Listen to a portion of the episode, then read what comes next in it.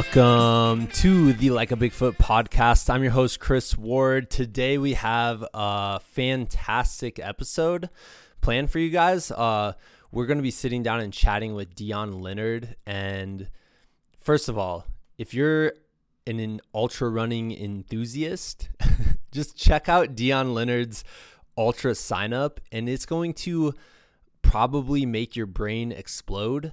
Um, the last two years, he has done some of the absolute hardest ultra endurance races uh, in the United States. And before that, even, I mean, he would take on stage races all over the world, including Marathon des Sables, uh, the Gobi March, which we'll talk about in a couple seconds.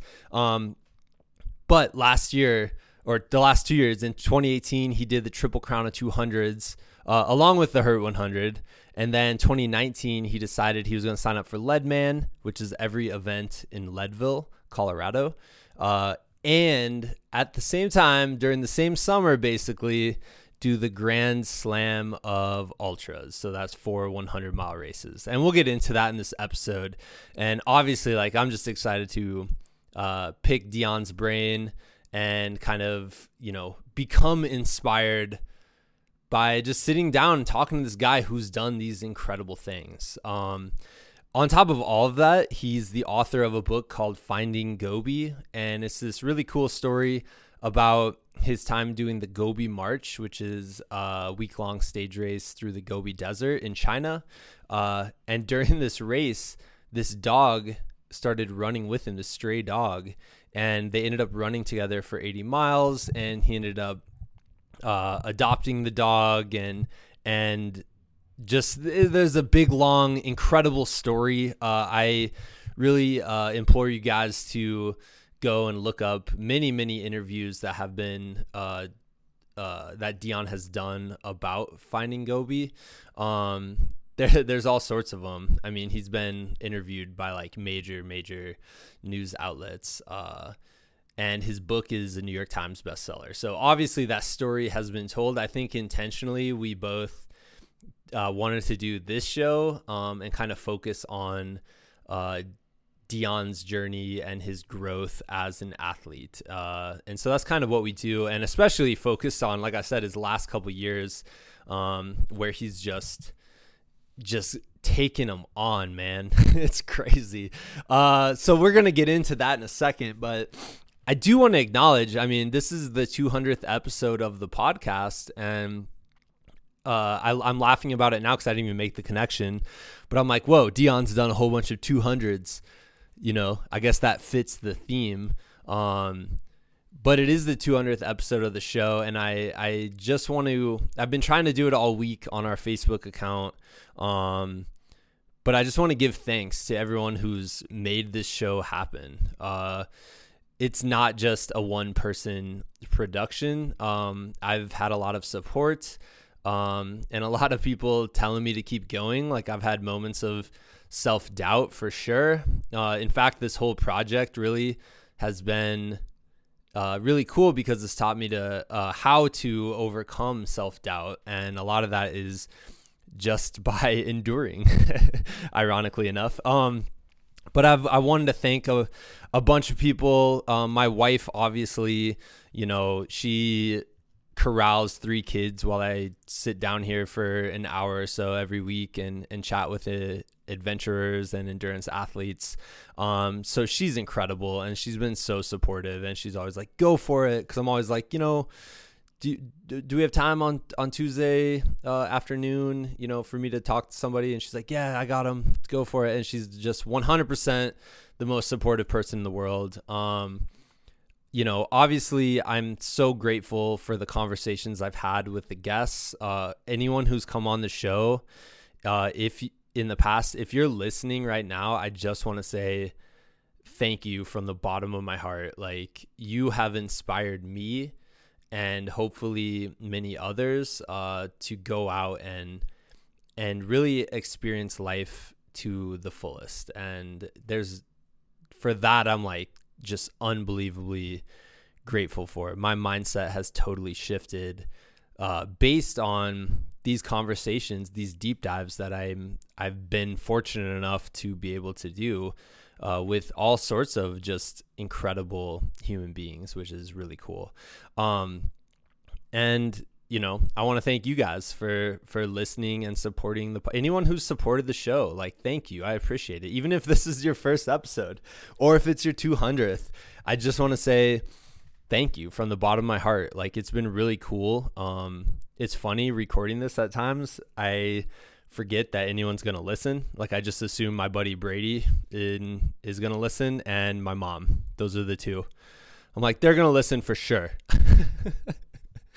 um, but uh, it's been cool. It's been cool to get messages from people and uh, support and all that. Like I I do this simply.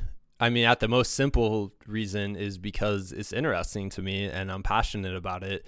Um, but I also do this because I want to spread goodness out there in the world and on the internet and all that stuff. Because there's a lot of people uh, who kind of go the other route, which is weird to me because I'm like, why wouldn't you just want to spread goodness? That like, isn't that why we're here? Um, so so thank you guys. Um, at the end of this episode, this is already gonna be ultra long, uh, because this intro is going long. uh, but at the end of the episode, so I wanted to, I did want to acknowledge the fact that this is the 200th episode. Um, but I also wanted to have an interview with just a complete badass. Uh, so we have Dion on. We talk. We share his story for about the first hour of the show, um, and then after that, I felt I felt that it would be it would be wrong not to have my friend Brady Manriquez on the show. Brady was the first guest uh, that we ever had on.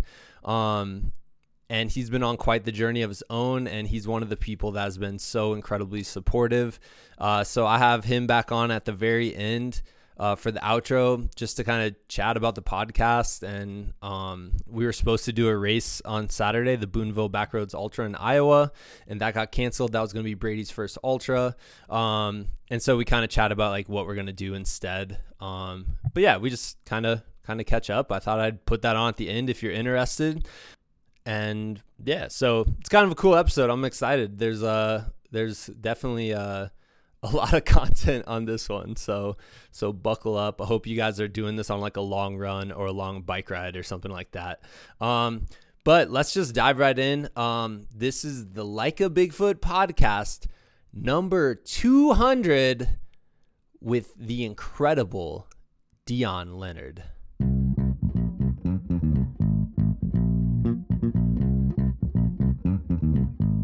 All right, guys. Today I'm going to uh, talk with Dion Leonard. Dion is an amazing ultra runner, uh, author. Uh, he wrote the book Finding Gobi, um, and he's also just ran. Like I looked at your ultra sign up, man. And first of all, nine or 2018, you ran the Triple Crown of 200s. And then 2019, somehow you like upped the ante from that, which is insane to me. So welcome to the show, man. And uh, thanks for having me on the show. And, and, now I guess 2020, it's one big sort of uh, chill out and relax and let the body recover moment. So. It's either that or the create your own adventure moment. Yeah, I've seen lots of that, and uh, I haven't done any of the sort of backyard ultras yet, and any of the crazy running a marathon in my uh, yeah. on my veranda. But um, yeah, it's uh, I'm uh, pretty blessed with being in Chattanooga in Tennessee at the moment, and we've got some cool trails to get out here on, and I'm enjoying that. Yeah, that's awesome. That's awesome. Well, I I mean, there's so much to get into, and I think I just mentioned to you before we started, like there's a bunch of races I just want to hear about. Um, but I kind of want to just start by talking about this. Um, you know, obviously, like you've had this incredible journey through ultra running, um, and you've done stage races and 200 milers and 100 milers and all this. Um, how is your thoughts on just endurance in general? How has that kind of evolved uh, through your experience? Uh, that's a good question. I think, you know, when I look back now and I think about the struggle that I had to actually get into running was one of someone who drunk a lot who smoked a pack of cigarettes a day, who was 250 pounds, and my first um, my first sort of venture into running was absolutely hating it and really wanting to do it to lose weight, but also really struggling with the fact that I was so heavy and um, you know so bad at it, I guess. To now having achieved quite a lot in running, it's uh, it is quite a quite a long way, but there's still so much more out there that I want to achieve as well. And I think that's what drives me now instead of the initial wanting to lose weight and uh, to get fitter and healthier, which was the real start of my running. Yeah. So let me just ask this: When you first start, how do you push through the hate of running? Because I think a lot of people can relate, and I can relate. I was not a runner at all. And I definitely remember the days just forcing yourself to put on your shoes and head out the door. So how did you how did you get through that? Well, I had a really good uh, reason to get out and start running, and one of the reasons was I made a bet with a friend of mine, and uh, we were drunk one night at his party, his 30th birthday party, and he was telling me how he was going to run a half marathon race in Manchester, in England, where I was living at the time, and uh, he'd run the race the year before, and I think he'd done a one hour 50, and he wanted to beat that one hour 50 time. And uh, I had had a fair few beers, and I was like, thinking, you know what, I could do this. I could probably uh, run this race, no problems. And I said that to him, and everyone that was around him also laughed, and they said, "There's no way you could do that." And uh, I just thought, you know what, I, I think I can do it. I'm going to make a bet here. And I said to him, you know, let's make a bet. And uh, I tell you what, I'll also give you five minutes head start as well. And uh, as I said, I was 250 pounds. That's bold, and, uh, bold yeah, move and you can imagine waking up the next morning hungover, and my wife Lucja, who was already a runner at the time, was telling me about this bet that I'd made, and I've of course forgotten about. And uh, that was it. I wanted to save face. I'm a, I was a competitive uh, cricket player, golf player, and hockey player where I grew up in Australia uh, as a kid. But in my teenage years and into my early 20s, I got into the wrong side of things, and, and that took me down the wrong path. And uh, so I knew inside of me, like I had the drive to compete. And uh, that was one thing the next morning when I did wake up and put the shoes on and put on some uh, shorts and shirt and look terrible trying to run around a block that I knew that uh, this was going to drive me on to, to try and beat my friend at this half marathon race. Well, I got to ask, did you end up beating him? well, uh, you know, uh, it was uh, it was a warm day, and I set off, and uh, I knew that I had to put five minutes on him towards the finish line, and I think I finished around a one hour twenty eight, and I remember just looking at my watch for a half marathon. For a half marathon, oh my, my first God, time I'd man. ever run. That's that's insane. Were you just yeah. sprinting as fast as you could? it was the it was I was just so focused. I trained and trained and trained, and I literally remember having to train one block, two blocks, three blocks before then venturing out to do mile by mile by mile. And he at the time I remember he'd put up his results on uh, on Twitter. I think his his watch would be synced with whatever he'd done, and it would go up on Twitter.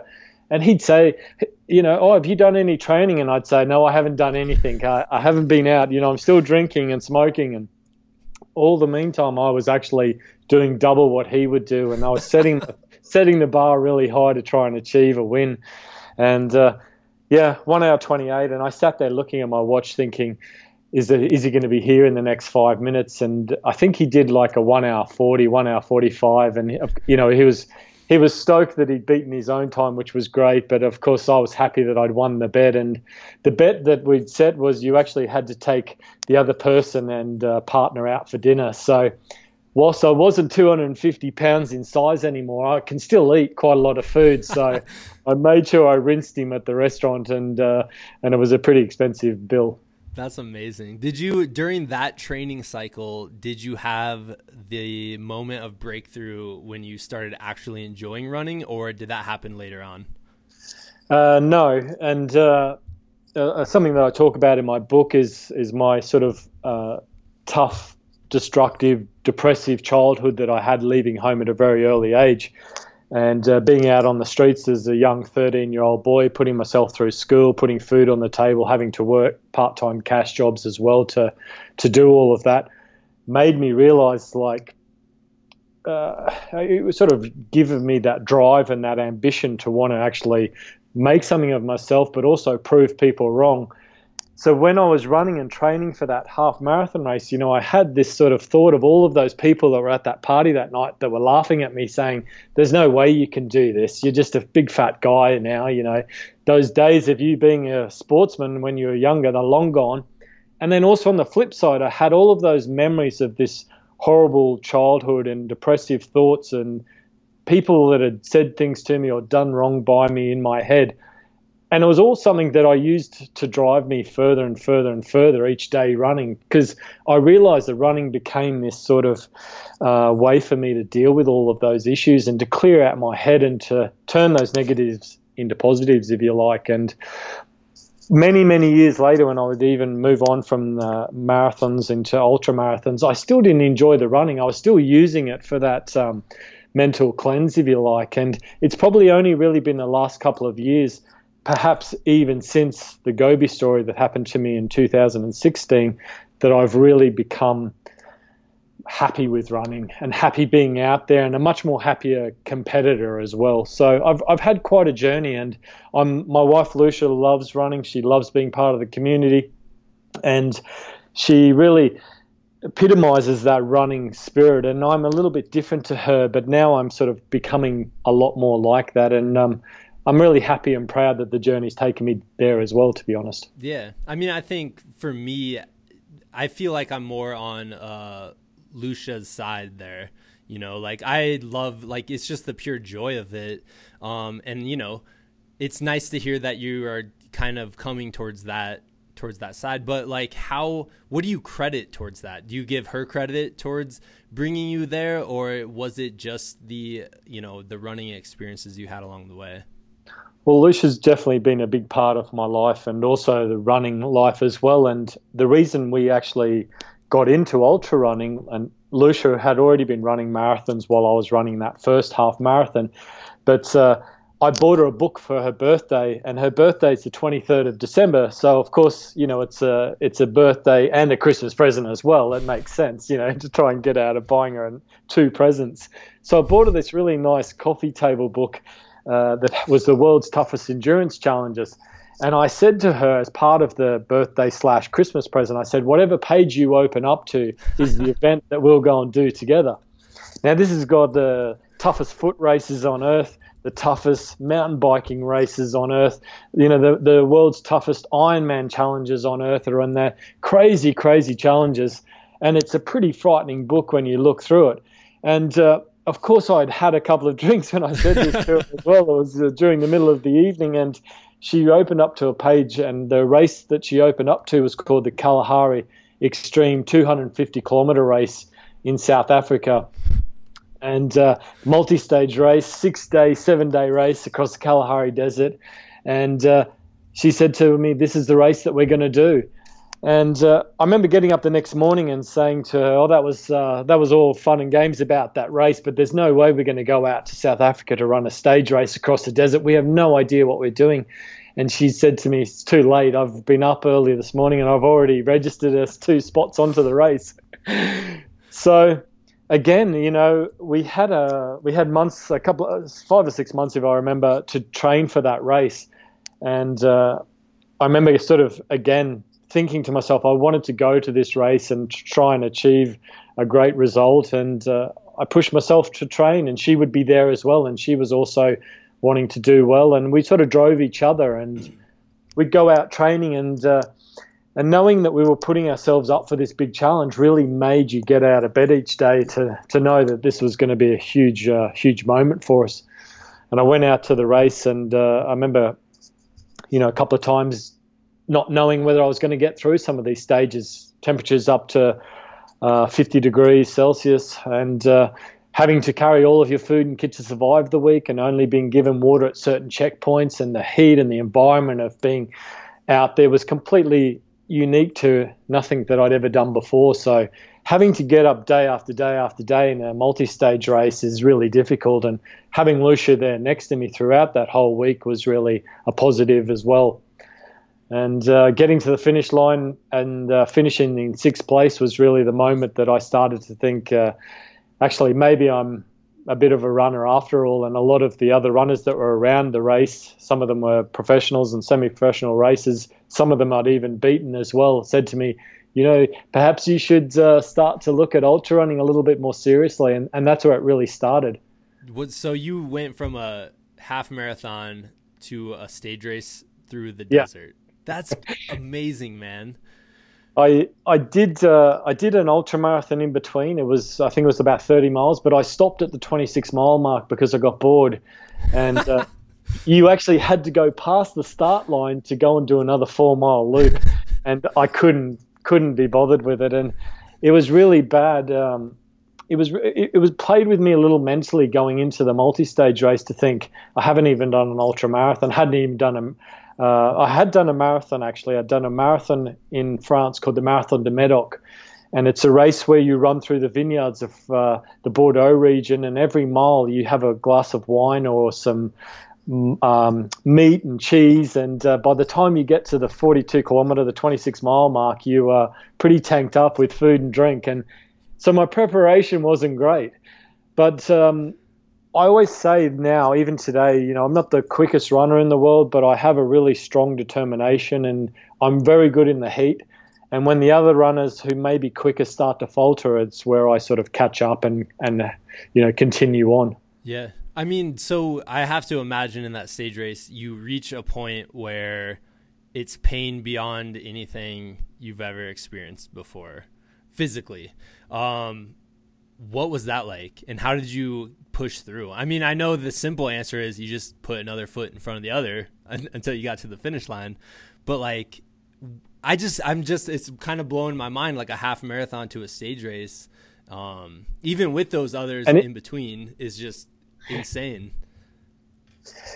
yeah, and it's uh, and, I'm not going to lie and uh, sugarcoat it. You know, it, it really did suck at times out there, and I think knowing that my wife Lucja was there and she was behind me was one thing because I didn't want her to beat me, and uh, you know that would have been um, that would have been like rights within the house forever if she'd have beaten me. So that was sort of a moment where I thought I've got to keep going, and uh, also as I mentioned earlier, you know, I had a lot of sort of depressive, negative thoughts still in my um, in my basement there, and I really use that to push me through. And I can go now and I can run those 100, 200 mile races and just switch off completely from thinking about anything. And I think that's an uh, it's a great space to be able to get your head in and. Uh, um, especially during those long races, and even what we're going through now with this pandemic, you know that you've been through some tough times out there, and uh, you know that you can get through it. And I think that um, having that experience helps in all ways of life.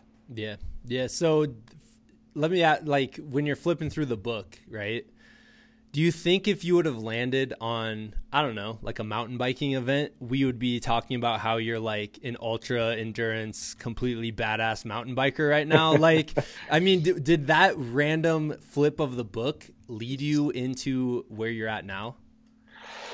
Absolutely did. And uh, the answer to your first question, there's no way I could be a mountain bike rider. I, I absolutely love doing it. And I had my first mountain bike race last year up in Leadville, but um, I'm terrible at it. So, yeah, who knows? It was obviously meant to be. And it's, it's uh, incredible to sort of think where life can take you. And and I look back at that book now, and I think there's 13 or 14 races in that element of the books, uh, like the world's toughest ultra races. And I've achieved finishing 10 of them, like I've completed 10 of the races now. And uh, there's there's really only Badwater 135 on there, which um, which is sort of something that I'd like to look forward in the next year or two to to achieve finishing and uh, being part of. And I'm pretty proud of that fact that I can now look back and think, wow, I've come so far from yeah. never being able to run to now having ticked off quite a lot of races. But not, I didn't ever set out there to to do that. I, it's just life's taken me on that journey, and um, I've had some wonderful experiences. And there's races on there, there's races out there that aren't even in the book now, like the uh, the Triple Crown of 200s yeah. and, uh, and and the likes. Yeah, yeah. Well, um, with oh man, that's so it's just yeah, that's crazy. What is it about mountain biking that you struggle with? well, I I did the Leadville 100 last year as part of the Leadman series, and yeah. uh, so there's some mountain biking in that in that for that's, sure. That's a that's a highest and hardest 100 mile mountain bike race in the US, and and that was my first mountain bike race ever. I'd also did the Grand Slam of hundreds last year as well, so you know, I did Western States, Leadville 100, Wasatch 100, and Old Dominion. And then of course the the mountain bike series as well. I got to the Leadville 100 mountain bike race and I was super tired from all of that running and trying to compete. And I'd been sick from the altitude as well. I based myself up in Leadville for some time. I struggled with the with the altitude, and yeah. by the time I got to the race day of the mountain bike race, I just had no energy in my legs. I had no energy inside my body, and it was just a sufferfest. I mean, I said to my the people that my my guy Joe who comes and supports me at the races and and crews me. I said to him, Joe, this is going to be really unique because we're going to be at the back end of the field, which, you know, I like to sort of think that I'm up there with the front sort of guys for the running side of things. And I said, let's just take a checkpoint by checkpoint. I said, let's not get ahead of ourselves. We'll just try and keep ahead of the cutoff. And I tell you, it was one of the most humbling experiences to remember just what it's like to, you know, be average at something again. And uh, to be really pushing and to be really having to work just to make the cutoffs. And, you know, when it comes to the running side of things, I'm hours and hours and hours ahead of the cutoffs, and I never have to think about what the runners behind me are going through. And I really just learnt so much about having to drive and push myself in a new way. And, um, seeing all of these other people coming, you know, it's an out and back course at the Leadville 100 mountain bike race, and uh, seeing all of these guys just flying past me and looking so good on their bikes, and I just was terrible. I was, I was, uh, I was close to last, and I got to the halfway point, and I was literally, I was ahead of the cutoff, but on the return leg, I was like just on the cutoff and just on the cusp of really being hours behind wow. because it the cutoffs got shorter and shorter. Yeah. And uh, I got to the last cutoff, and I had just over an hour to get to the checkpoint. Uh, to, sorry, to the finish, which was about ten miles. And I was spent. I had nothing in my legs. I'd had some issues uh, with the altitude sickness again. And I just thought my whole achievement, uh, my whole goal for the summer was to be the first male to complete the Grand Slam and Leadman Series in one uh, one year. I'd done everything else. All I had to do was to get through this mountain bike race, and it was all coming apart. And in my head, like I nearly like started to cry just to think of all of the time and effort that not only I'd put through, but also people that had come and helped and paced me at all the other races. Um, it was all gonna, it was all gonna falter. And I, I said to the guy at the, the last checkpoint, I said, "Do you think I can still get there to the finish?" And he says, "You're really gonna have to motor." You're going to have to give it everything. And I just went for it. I just thought, fuck it. I'm going to see if I can do it. And uh, I pedaled and pedaled and pedaled. And uh, I went up the boulevard when the boulevard's pretty much the last mile into the finish line. And uh, it's all it's all uh, paved road, but it's filled full of people. And I think probably the best thing about the mountain bike race is you're finishing three, four, five o'clock in the afternoon, and the whole town's come out to witness who's going to make it towards the 12 hour cutoff. And I had people screaming and yelling and cheering and pushing me up the boulevard. And you go up this tiny hill before you sort of ride the the sort of three quarters of a mile left into the finish line. I, I and think I, had, I, know exactly what hill you're talking about. By the way, it's bigger than you think when you're oh, yeah. when you're going up it. When you go down it, it's easy, and uh, you think, oh, this is fine. But on the way back, I mean, I was struggling to even pedal myself up, and I had random strangers pushing me up and yelling me and insisting like I only had minutes to go. And uh, I got to the finish line and I crossed the uh, finish line with 11 seconds to spare. I was last finisher for the gun to go off, and I was uh, by the but chip time I was sixth last, and I was in tears and I was so pumped when I crossed the finish line. It was the best race finish ever because all day I never knew I was going to finish. Yeah, like course I'd set out to go and to try and achieve it. I was working hard and I had all the mental tenacity to do it, but I just couldn't deliver. And uh, to know that I'd got there was just unbelievable. Wow, it was that's... my my most amazing race finish ever. And I've you know I've won ultra races, and yeah. nothing compares with being up against it all day overachieving something that you just didn't think you could do. But not only up against it all day, but this is like the culmination of an entire year's worth of work, probably. Yeah, lots of money, time, effort.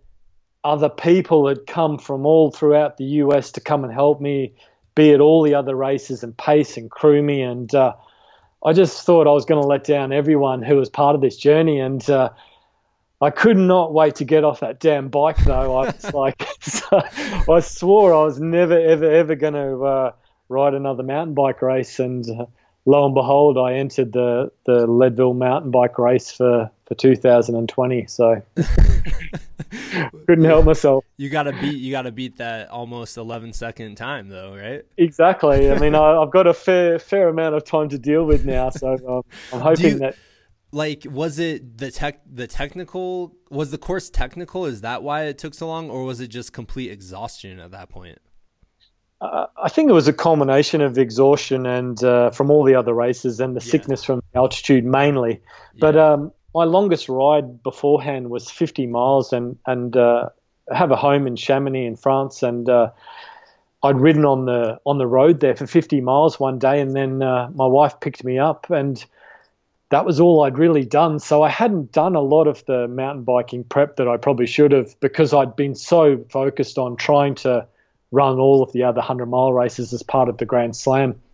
And my goal was to make sure I silver buckled at those four races as well and tried to compete at the best that I could as well. So the biking was sort of put on the back burner. I, I guess lazily, I probably thought I could do it. Um, I'd have the sort of uh, strength and physical capability from the running already, but uh, I realized pretty quickly on that ride that I was I was really um, undercooked with it all. Is that is that the highest elevation of all the Leadman series, or is the run? Does the run get higher up? I know the run goes over. I can't remember what the pass is called. Uh, Hope Pass. Hope that's Pass. A, that's right. Yeah. That's ironically named Hope Pass.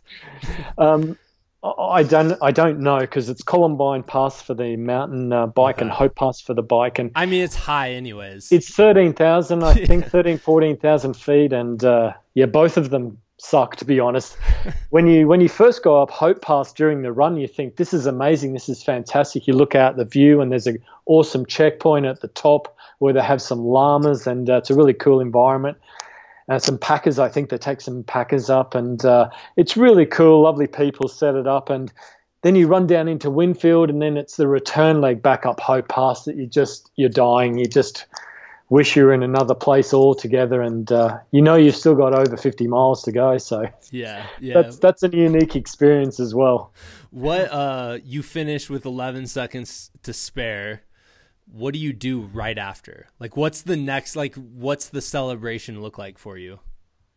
Well, Ken and Merilee, who are the founders of that uh, awesome Leadville race series, they are there at the finish line to hug and to greet everyone. And Ken actually shoots off the the gun at the 12 hour mark. So I was the last official finisher before the 12 hour mark. So there's a big sort of ceremony afterwards where he hugs and congratulates you and gives you the the shell casing from the bullet that he's just set off as well. So uh, you know I've got got that sort of memory of them around me and everyone coming around me and uh, just people still cheering and clapping for me and uh, the bikes on the ground and uh, my friend uh, Philip was there and he gave me a cold beer and uh, you know I'm just in tears of joy and it was I just I was just so overwhelmed with the people of Leadville and the people that were out there supporting everyone else who'd come and uh, who were cheering on everyone out there. It was just it's just an awesome vibe. It's a it's it's such a great race experience, and you know I've been at races like UTMB and other big series like Marathon des Sables, and I've seen some pretty cool stuff, but that was pretty amazing. Yeah, I mean that whole town gets involved with that. Yeah, and uh, I'd paced Lucja and crewed Lucja the year before, and uh, she'd run the hundred mile race, and it was a cold, wet, horrible weekend of running, and it was windy, and I swore to myself I was never ever going to go back to Leadville. I really didn't think very much of the place, and I'd entered uh, Western States, and my goal was to sort of get into Western States and see if um, I could do the Grand Slam. But as I was watching the Western States 100 draw, I was probably they'd gotten through like 300 odd runners, and I think they select about 320, 330, let's say. And uh, whatever amount that they were really close to getting to the finish of the draw, and I thought, there's no way that they're going to draw my name. So what I did was I thought, you know what, I'm going to go back to Leadville. I'm going to do this Leadman series and see because whilst I was out there last year crewing Lucja, uh, I noticed people saying to the people who had the Leadman bibs on, you know, they were giving them so much encouragement and uh, cheering them on and just saying how tough it was to finish the Leadman. And I sat back and I thought, I just finished the Triple Crown of 200s. What am I going to do that's going to be epic and uh, cool achievement? So I thought, I'm going to do Leadman. And uh, I just thought, okay, I better sign up for it now because if people don't get into Western States, I didn't want them all jumping on to think, oh, I'm going to do Leadman as well. So I got online, I put my details in, and the moment I paid my money, I'm got my other laptop listening to it, and my name gets drawn for Western States as well. So it was at that moment I was just like, oh no, what am I going to do now? Like I'm going to have to do both series. So I I then started to get into uh, Old Dominion and Wasatch to, to, complete the Grand Slam and also the Leadman series. So it came about by complete accident. And then I had the job of telling my wife what I'd done because she was away doing a race in Sri Lanka. And I had to tell her, look, I've just spent all this money on these race series and I'm going to the US for the summer again. How do you break how do you break that news? Well, actually, when she finishes the race, she's actually in a really good, happy place. You're like, this the is time. the time. exactly. That's awesome. So, well, yeah, there's something like, I mean, Leadville, if you catch it with great weather in the summer, and oh. Mount Massive, Mount Elbert are there, like overlooking the town. And, and my summer was awesome because so the weather was great. Yeah. Know? Besides the altitude sickness, the people, the town, the atmosphere, the weather oh, was fantastic. It was really cool. And then having the, you know, great opportunity to go and do Western States and Old Dominion and Wasatch took me into other beautiful states as well. Yeah, yeah. Um, when when like I, I think you might have mentioned it, so apologies if I missed it. But were you staying in Leadville at the time? Because I know a lot of the Leadman uh, athletes decide to just move out there for because you know you're back in town, you know, periodically throughout the summer. Well, I had the. Um, I, I, was kind of really busy. I had a, a, book. My book launched in a couple of overseas markets as well, and it, launched in China. So I had to fly to China. I had to fly back to France because my wife was doing uh, uh, UTMB, so I had to go back and support her with wow. that. I couldn't miss that, otherwise I would have been divorced. and then I had to fly to um, to to start Western States outside of Tahoe City and uh, to Wasatch and, and do that at Salt Lake. So I kind of kept moving throughout the whole series, to be honest. And yeah.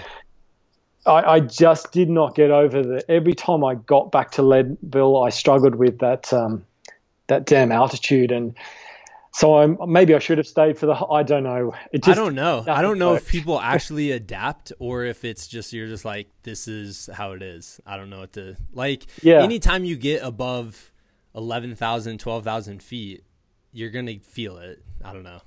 It was. Uh, oh my goodness! I just. I was so glad to leave Leadville in the end because of the altitude. Nothing else, just the altitude, yeah. and um, it was it was just so debilitating. And for the actual uh, 100 mile run, I struggled throughout that, and uh, it just became every single race was a real sufferfest for me at that series. And I don't know what it was, but yeah. Yeah. How did take... so when you're going actually like let's take a step back for a second. So you do the triple crown of 200s. Um, yep. after and just based on your ultra sign up before that it looked like you just you did a lot of uh, various stage races around the world um, what made you want to come out and do Candice's uh, 200 milers? That's a good question. I I had done a lot of the the sort of 250 kilometer, six stage, seven day multi stage races around the world, and I wasn't sure what was next. I had run a 100 mile race in China um, called the Mount Gaoligong, and I wasn't sure if I wanted to do another 100 mile race or not. And I wanted something epic and I wanted something different and I wanted to be really challenged. And I, would already, I knew I could do 100 miles because I'd finished it, but I wanted just an experience, an adventure, and a journey. And when I looked at the Triple Crown of 200s, it, it just had three epic races, yeah. you know, Cascade Mountains around Lake Tahoe and then through Moab. And I'd never been to any of those places before. And I just thought, this is this is what I need to sort of push myself to the limits and to see whether I can achieve something and be scared by something again. And I wanted that to really drive me on. I think I was getting really tired with running again and really, um, you know, I'd been competing in the stage races, but I was, it was, it was, it wasn't fun again. So I wanted to go out and and push myself to the limits. And the 200s is something that definitely do that. Yeah. So you, when you went out and did Bigfoot's first, correct? That's right. That one looks like a beast, just like the uh, amount of elevation gain you have to take on. It's the it's the hardest of the 200s. Yeah. And it's the hard. Of course, it's the first race, so it's the toughest race, but it's the most beautiful. It's the most back to earth, um, back to nature. You're down. You're out there. There's no one else out there. Um, besides your fellow competitors. And I can tell you, like by the end of the first couple of hours, you're pretty much split up from everyone as well. And it's just stunning scenery. You, you, I, I could not have thought of a better race to go out there and to want to go and achieve a finish line at after I'd been through the ups and downs of uh, being out there for like 70 hours. I was just overwhelmed with just how amazing it had been. The whole journey, and I had no crew, I had no paces, and uh, no one there to support me except the aid station people. And uh, I really threw myself into it, and and everything was, you know, I got really bad blisters, and uh, I struggled throughout the back hundred miles, and it got really cold, and I was scared of. I'm scared of heights, so I struggled with some aspects of the course. Yet at each of those points, you know, I just knew I had to keep going to to keep moving forward, and I was raising money for animals in need as well. So I had a thousands of people around the world that donated a, a, huge amount of money. So I knew I couldn't let people down, and I had to get to the finish line because I had Tahoe and Moab to do as well. So um, it's a cool, it's a cool race though. Bigfoot's the best out of the three of them. Yeah. How do you handle that uh, that fear? Well, a couple a couple different aspects of it. How do you handle the fear of heading out in the middle of you know the the wilderness in Washington, which me and my wife did a road trip up there. I was telling my dad this last week. It looked like if you walked into the woods like 50 yards, you would turn around and be like, "Where in the world is the road?" like it's just so thick, like the trees Absolutely. and the forest. so like the fear of just like I mean, you're putting yourself you're putting yourself out there. And not only that, but like the Sahara Desert, the Gobi Desert, like any of these places are legitimately out in the middle of nowhere. Like how do you handle that kind of like external anxiety of what if the what ifs right? Like what if i got lost? What if i walked the wrong direction? What if a bear came yeah. out? Like all that stuff. Well there was only two what ifs really was well probably three. What if i cross a bear what if i cross the mountain line and what if i fall down a mountain and kill myself yeah. and they're the three sort of worries for me having grown up in Australia, I'm not scared of too much because we have killer snakes and killer animals everywhere. You have the you know, craziest, like venomous and poisonous things in the world. Yeah, the people are great, but the animals are going to kill you. You know, so but we don't have bears and we don't have mountain lions, so that was I was more nervous about that than anything. And then there was a couple of sections where I thought it was quite steep and quite high, but it was nighttime and I didn't really know how far the drop offs were, so I crossed some pretty tricky sort of terrain. And in my head, I was pretty scared and pretty worried, but I had to just think if I stop now, those other two races are out the window. Yeah. The money that I was raising was huge. It was a very important cause to me.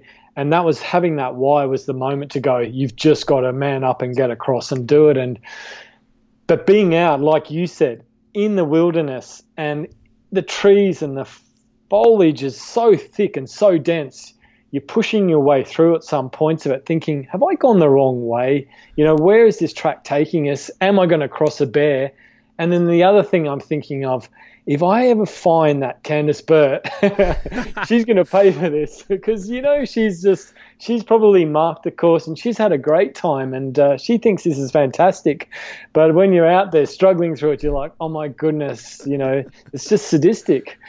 But when you finish and you you go through like the blast zone at the start and uh, all around Mount St Helens, and then you're through the deep forest and the thickness, and then you come into the finish line and you see Candice there to give you a medal, you're just in tears of joy because it's been possibly the best 70, it took me 70 hours, I think, the best 70 hours of your life. And being out there alone is, I think if you're going to do a 200, you should do one of them on your own as well to really find out something. You'll always find out something about yourself, something you can do better, something you can improve on something you didn't know you had inside you that is just something that is incredible and it gives you that positive mental strength to take forward in uh, in the world you know every day. Yeah. So how do you how do you handle the other fear of of possible failure you know like possibly not meeting your goal? How how and not only in that race but like just in general how have you handled that uh, well, you know, I've had uh, I've had like pretty much everyone DNFs at some point, and uh, the majority of them have really been through an injury or something's happened that's been yeah.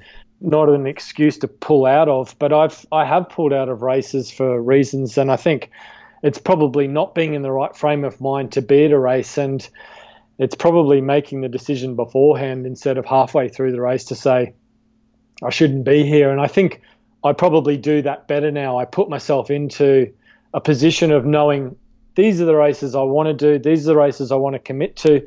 I'm not doing the races because of sponsors' needs or other reasons that I don't really want to be there for. And separating that is uh, is a really big deal, and making sure every moment that you're out there, every step forward, we've probably only got a certain amount of steps in our lives, and every step forward you want to be taking is the step forward that uh, means something to you.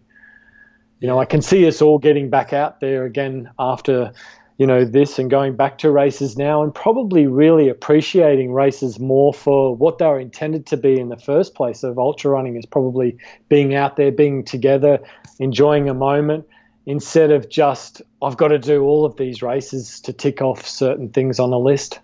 yeah, I've heard that's kind of like a common theme from people I've talked to is when you're doing something that you're passionate about that is really exciting to you that's that makes all of the difference in the world and that's why i mean i try to tell people this and they think they think i'm crazy but the six mile run down the path from my house sometimes is a billion times harder than any race I've ever signed up for just because I'm like, it's the thing that I'm doing that I, you know, am doing for training, but it's kind of like, oh man, I'm doing this again.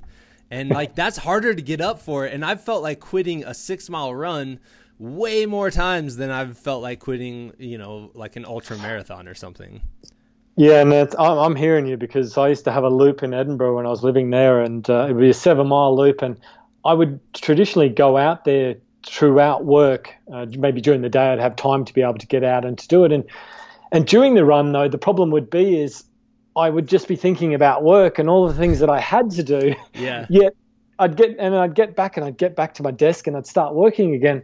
And it would only be then that I'd feel like, oh, thank goodness I went for that run because it gave me clarity. It gave me um, the positiveness to keep going for the rest of the day. And I think separating that can be difficult. And if you're being invited to races or if you're being uh, paid to go and do things that you don't really want to do, I guess it's a little bit like that in life in general. You've got to just say no sometimes and yeah.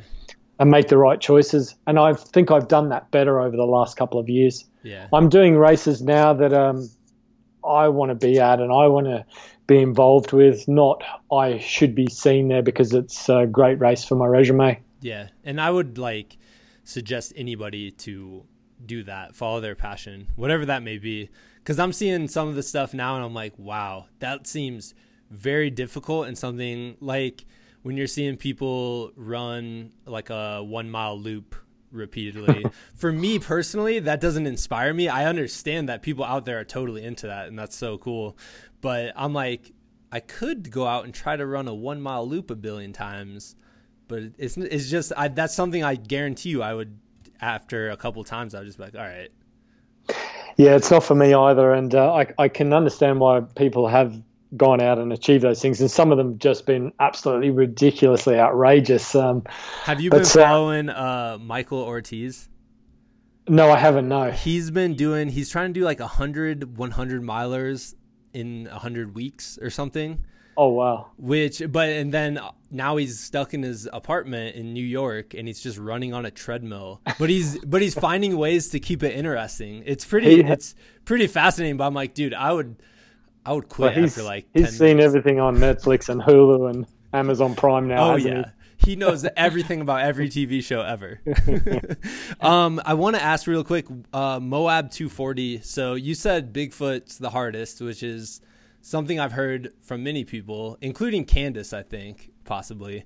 Um, but you hear just the distances, and you would assume Moab 240 that adds 40 more miles, that adds a whole nother ultra marathon on top of it. Like, what makes what makes that one unique uh, compared to the other ones?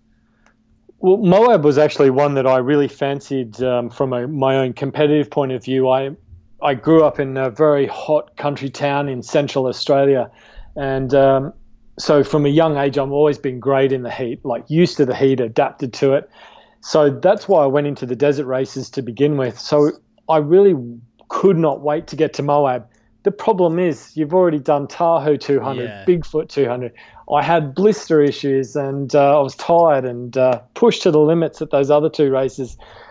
But getting to Moab and just seeing the just seeing the canyonlands and the national parks and just seeing mind blowing it's unbelievable and it's a really quick course to begin with, especially it's not until you get up into the mountains, the La Sal, that things start to change. And that's really the last sort of 50 miles, if I remember correctly.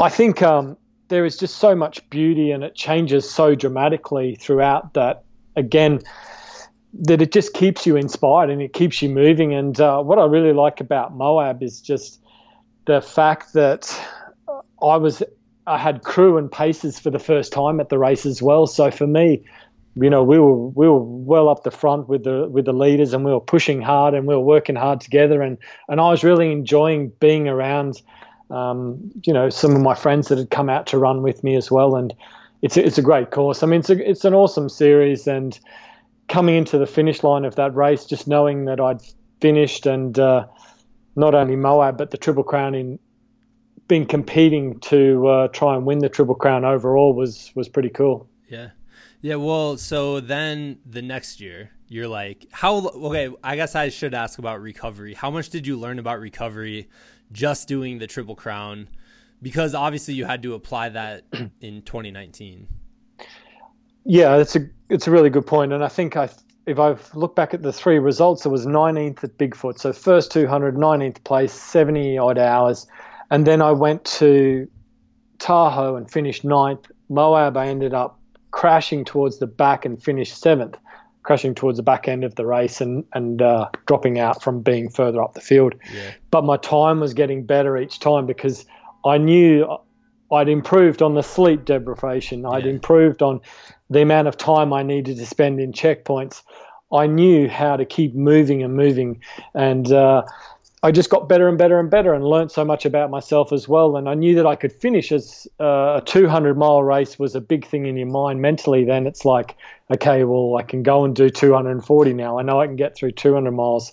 So getting into 2019, I already had that experience to take forward. And I went out to Australia to do the Delirious West 200, which was the inaugural race, and uh, which Candice was at as well. And I wanted to go out there and ensure that my time was better again, and I yeah. wanted to do, um, you know, I wanted to get there and run 200 miles under 60 hours and do no sleep and uh, and be at the front of the race and using all of those three races that I had before. I had, of course, lots of um, I'd learned lots of things that I could take forward for that race. Yeah, and how much of that race was it like? Oh, I get to race Candice now, so I gotta I gotta turn on the jets. Well, Candice and I had been doing some TV and interview uh, for the news and the press beforehand for the race organisers, and uh, we both are competitive people, and we, we we're friends, and uh, we were both talking about what our strategies were for time, and we both wanted to to sort of get under that 60 hour mark, and we both thought that was possible. Unfortunately, Candice and I and a bunch of other runners went the wrong way to begin with, so we went five or six miles to the left when we should have went right at the start and it's uh, always at the start every time it's always at the start yeah so you know that put on time that that sort of put on that took effort out as well and so Candice and myself uh, another guy who uh, uh, Kai Bretz, who would finish the race second overall. He he's the ultra runner of the year for Australia. He's a he's a really cool guy, up and coming runner. Him and a lot of other runners uh, had a lot of work to do to get back up through the field, and um, it took away a little bit of the effort, but you know, I knew Candice was going to be there, and I knew that she'd um, she'd want to be up the front as well. So I think she struggled a little bit in the heat, and um, I didn't see her f- for uh, for the rest of the race after the first sort of day. But we'd ran some of that stage together, and uh, you know, to see her come in third place was was just awesome, and she was first female, which is which was incredible. Yeah, and I just think like for her to go out and do a 200 mile race and just be like, yeah, I can do this too, guys. Like, I just thought that was so cool, like such a cool aspect. Yeah, and you know, she crushed it, and she had a difficult uh, period before the race as well. Uh, her gear and things didn't arrive, and she was. Uh, she just went with the flow, and she just went out there and to have an adventure, and she loved it. And there was there was quite a lot of people from North America and Europe that hadn't been to Australia before, so it was a that's when you've just got to roll it back and say it's an adventure, it's a journey. Yeah, I'm going to run it as best as I can, but at the end of the day, the result doesn't really matter. Yeah. Did you have an advantage being from Australia where what we talked about earlier? It's like, yeah, we have the seven most venomous snakes, but you're like, whatever, I'm used to them. There was a lot of discussion in the pre race group about the snakes and how bad they can be. In fact, when they were marking the course, or if people had been out on the course months beforehand, they would count between a 10 mile section of the course, maybe 20 or 30 snakes. And these are snakes like taipans that will kill you. You know, you will have a limited amount of time to get the antivenom into you, otherwise you'll you'll suffer. And uh, I wasn't concerned at all, but people were making um, snake gaiters and all of these like crazy bits of kit that would um, cover their heel up um, so they wouldn't get bitten by snakes. And I just thought, you know, I'd grown up with them and they don't scare me one little bit.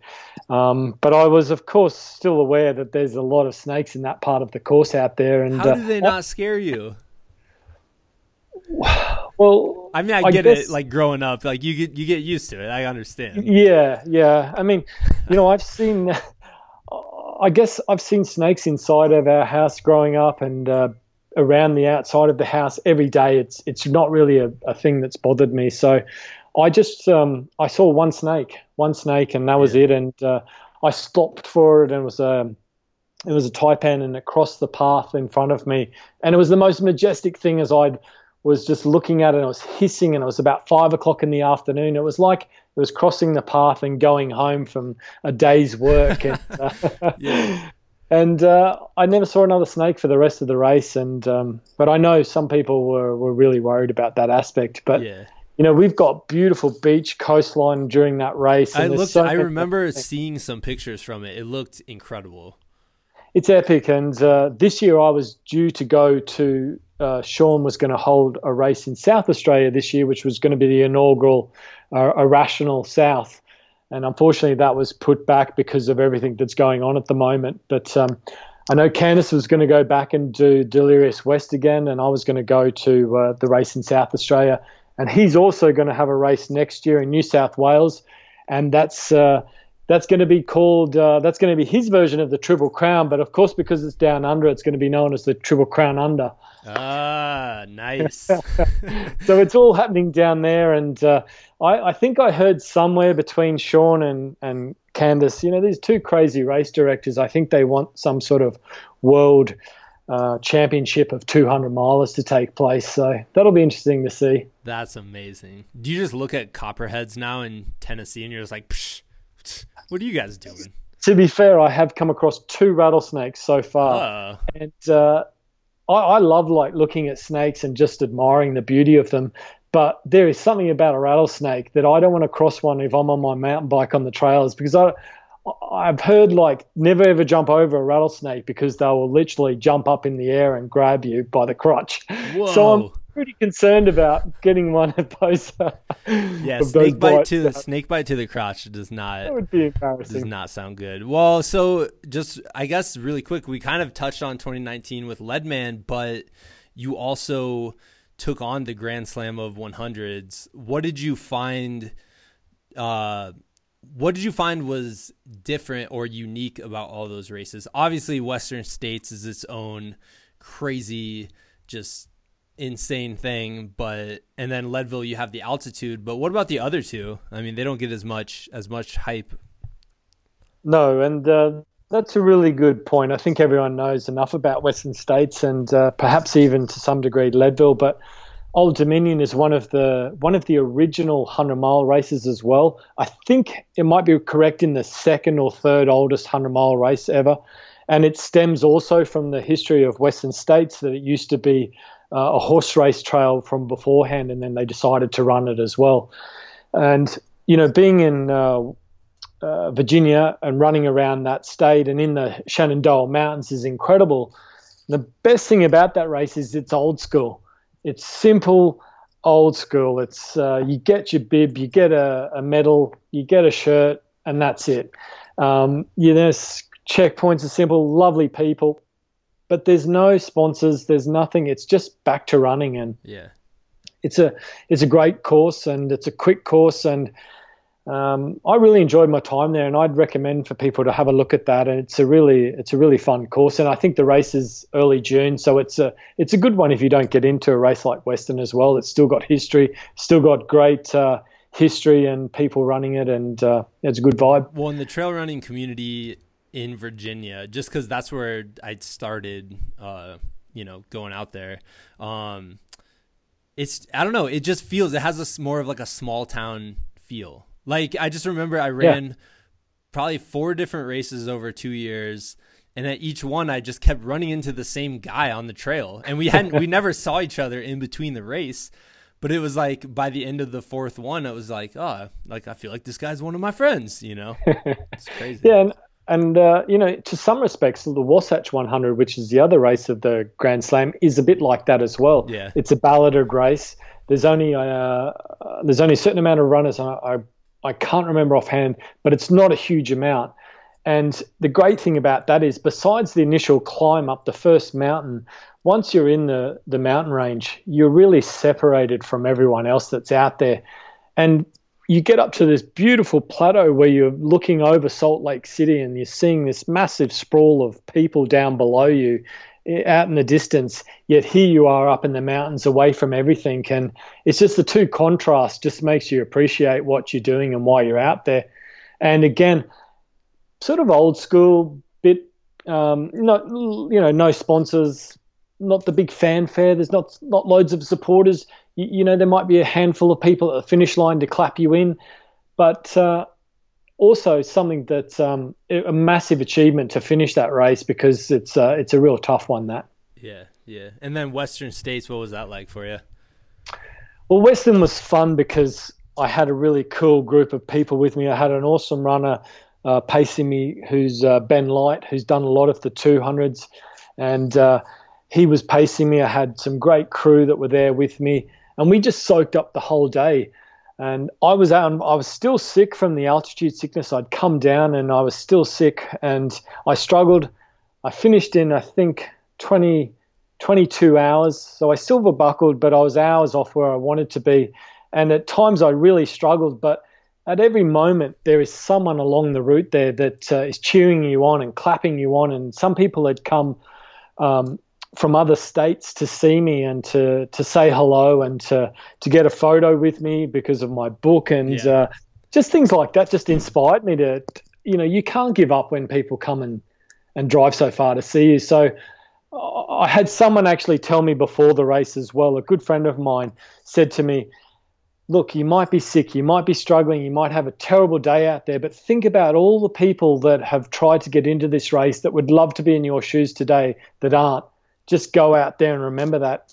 And I, it really stuck with me throughout the day that I was pretty lucky to be going in a running a race with uh, with such prestige and history. Yeah, for sure. I know. I heard. I mean, I just everything you see on it and all the videos and pictures that you see, it just looks like something that's that's really unique to the United States but it's also like it does seem like it does have like a community feel still. I mean, ultra running in the U.S. seems very much like you know just this this small community, um, but that one also has that extra step of of just the excitement and craziness and and people like it's it's a meaningful race like to yeah. ultra running in general. Oh, absolutely. But uh, I think you're right there. And what you're saying is the fact that they still get the balance right. Yeah. Um, you know, they they still have, yeah, they have sponsors and they have brands there, and uh, you know, there's a big setup beforehand. But race day, it still comes down to great people, a great event, um, great scenery, and it's um, yeah, it really isn't the big beast or the big corporate beast that um, that you could perhaps perceive it as. Yeah, yeah. Well, we're about an hour in, so to wrap up, I want to ask you about Gobi, your dog, because I was like, hey, his dog has its own Wikipedia page. has yeah. So she, I mean, your story is amazing. I have yet to read the book, though. That is definitely going to be on my Amazon order as soon as I'm done talking to you because I'm really interested in it. But can you like? Just kind of tell us the brief story of it and then um like how this has kind of affected your life yeah gobi's had a wikipedia page for years and uh, it's just it's just crazy like you know when your dog is more famous than you and you know and she deserves it because she's a cute dog and you know i wouldn't she's have it any other cute. way we i just yeah. saw her right before we started the podcast yeah she's um she's just just she's just the best you know and it was an amazing, true story, an incredible journey that happened to me back in 2016. I was going out to run 250 kilometer, six stage, seven day race across the Gobi Desert in China. And uh, I was going out there to try and win the race. I was um, coming back from injury and I wanted to really get out there and to get back onto the running scene in a big way. And this race was really important to me. And on day two of the race, this little stray dog starts to run with me. And uh, she came out of nowhere. She had, uh, you know, she was in bad skinny shape and she was smelly and she had bad skin and yet she took a shining to me. And she would run four stages of the race and 80 miles out of the 155 mile distance. She would uh, become this bond and connection to me that would prove unbreakable. And on day three of the race, I would forego going on to win part of the stage of the race because I would go back to carry this stray dog across this large river crossing. And it would be the moment, little did I know, that would change both of our lives forever. I would uh, pick the stray dog up, put her in my arms, and uh, she's a little Chihuahua Shih Tzu mix, but she can run like the wind. And uh, no matter what we went through, she wanted to be next to me. And the moment I picked her up and put her in my eyes, I just saw this love and uh, this bond just yeah. formed. And I saw myself a little bit as a young boy being out on the streets with nothing. I saw this dog that had nothing, and I wanted to make sure I gave this dog a better life than what I had when I grew up. So I made her a promise that I was going to bring her home after the race to Edinburgh in Scotland, where I was living at the time, and give her a better life.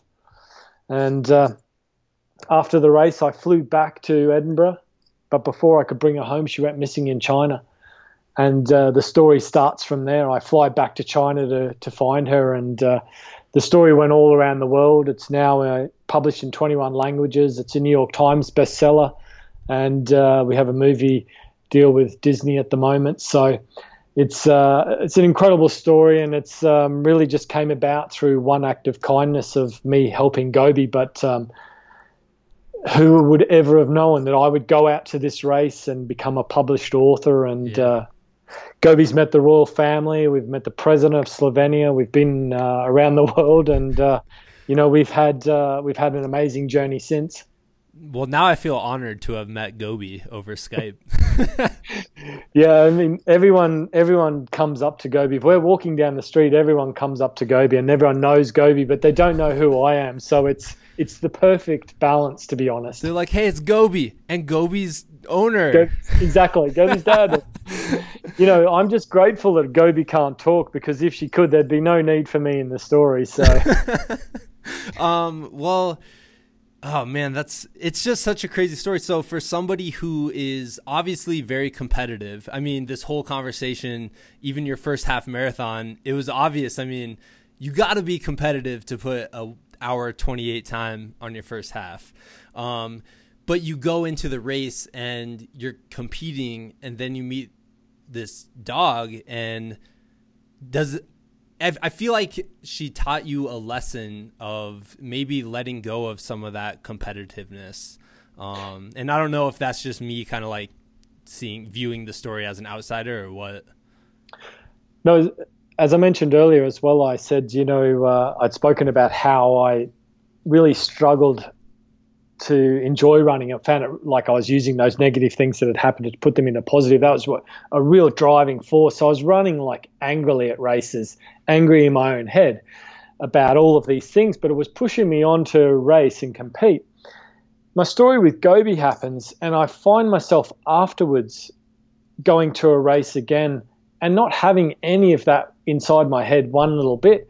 And so much so that I sort of struggled for my first couple of races back to sort of drive myself and sort of push myself because I was running on positiveness, I was running on love and joy and just these things that Gobi has brought to my life. And the book isn't just about a dog, it's about a man who finds himself and who's come a long way and yeah. my depressive and um, abusive childhood into running what running has done for me and where it's taken me as well.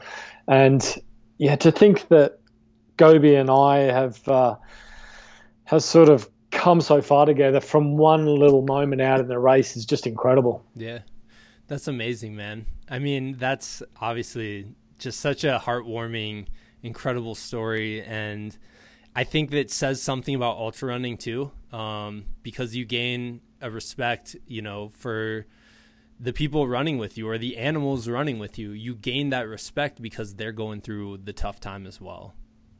Yeah, when I'm running one of those stages and it's 25 miles and it's hot and dry and dusty and I'm sick of the food that I've been eating all week and I look down and she's running beside me with a tongue hanging out and she's so excited just to be running like she's alive and you just could not help but have a smile on your face and think, this is probably going to be one of the best moments ever of just always remembering this as well because um, you know it made running fun for me and yeah I, I, cannot sort of ever understand why this story happened to me and uh, it was it's something that I'll I'll always treasure. That's awesome. That's awesome. Well, Dion, I want to thank you so much for coming on the show. I I absolutely love this conversation. Um, you're incredible. Obviously, your experiences are just like so epic. It's it's amazing. So thank you for coming on. Thank you so much for sharing uh, my story with all of your listeners as well. It's been really cool. Appreciate it. Yeah. Where can people kind of like follow your future adventures? I know we didn't even get to talk about, but the California Untamed 330 because yeah, 200 is not enough, you know, whatever. Uh, 330 well, now. But obviously you know, that's canceled or postponed or canceled or that's postponed till next year now, and okay. um, looking forward to being part of that. It looks like an epic route, 330 miles through the Shasta Mountains. Um, Brian Spitz, who's the race organizer, looks like he's putting on a fantastic event. And yeah, why not 330? You know, what's next? I just want to really utilize that run through that part of that California. I think it'd just be just be unbelievable and yeah. something new. So, yeah. Um, I'm at Dion Leonard Ultra Runner on Facebook and then everything else is at Finding Gobi, Finding Gobi on Instagram, Finding Gobi on Twitter, and Finding Gobi on Facebook as well. And that's also the name of the book. That's book. my book as well. Yeah. So, I mean, uh, someone has just put up a Wikipedia page for me now, so I've also got a Wikipedia page. Did you look at Gobi and you're like, I caught up. I'm I, here. I, I, I, was just like, I love it. I love so much just seeing Gobi's, you know, got a Wikipedia page and fans, and it's just so cool. So that's cool. That's awesome. Well, yeah, Dion, uh, I'm checking that book out at, as soon as we're done. I'm gonna order it because I'm it's really just like an amazing story, and you're an amazing guy. So so thanks again. Thanks, sir. Appreciate it. Yeah.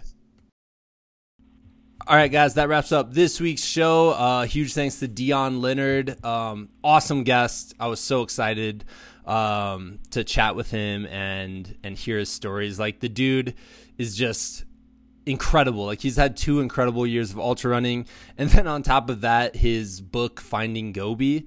Uh, I've just started reading it, and it's really really good. So check that out. It's I mean if you're an animal lover, I feel like you're gonna like totally relate to this book, you know. So, what do you think of the episode, Brady? Who is joining us? It was great. he hasn't listened. I uh, I haven't listened to it yet, but I'm, i I will. He's Let's he's he's sure it's great. I will. um, but yeah, man, I wanted to uh to do a little thing at the end here because this is episode number two hundred and we started number one with Brady Manriquez, and I feel like for my own personal like self respect, I need to have you back on episode 200. so welcome back, my friend. I'm glad I could be here for your own personal self respect. um, good to be back. 200 is. Uh, what do you think about that, man? What do you it's, think about 200 episodes in the books? Yeah, it's pretty crazy. Um, you know, I you, and you always think back like whenever it doesn't seem like just yesterday. Like everyone always says that, or it's like it seems mm-hmm. like just yesterday we were talking Brady, but I'm like no, it seems like three and a half years ago. Um, but just to like see, uh, how life has changed in those three and a half years for me personally is crazy, man. Like we started this off, I was living in Virginia. Um, I was in uh my little office and I just I can specifically like imagine it in my head. I was in my office in Virginia. I had Zoe on my lap at one point and she was probably like 4 or no, not even 4. She was like 1 month old. Like I think Lindsay came mm. in during the interview with you and handed me Zoe and I was like, I guess I'm doing the interview with Zoe, like a, a 1 month old baby on my lap. And then I was like, I yeah. guess we're just going. Brady will be fine with it.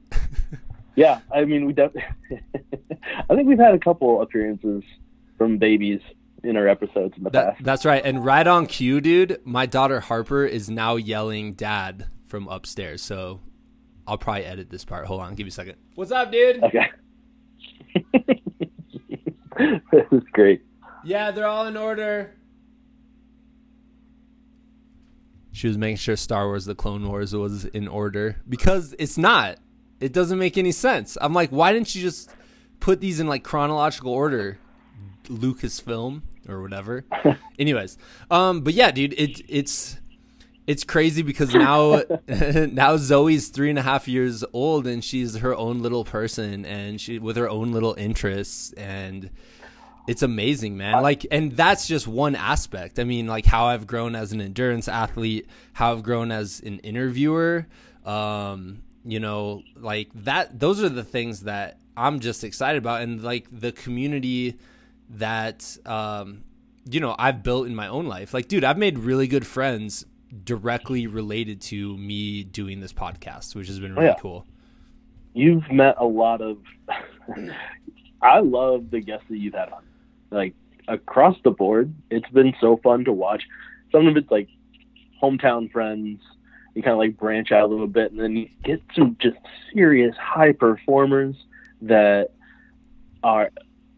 It's mind blowing the roster of guests that you've had, and like their accomplishments are uh, are wild.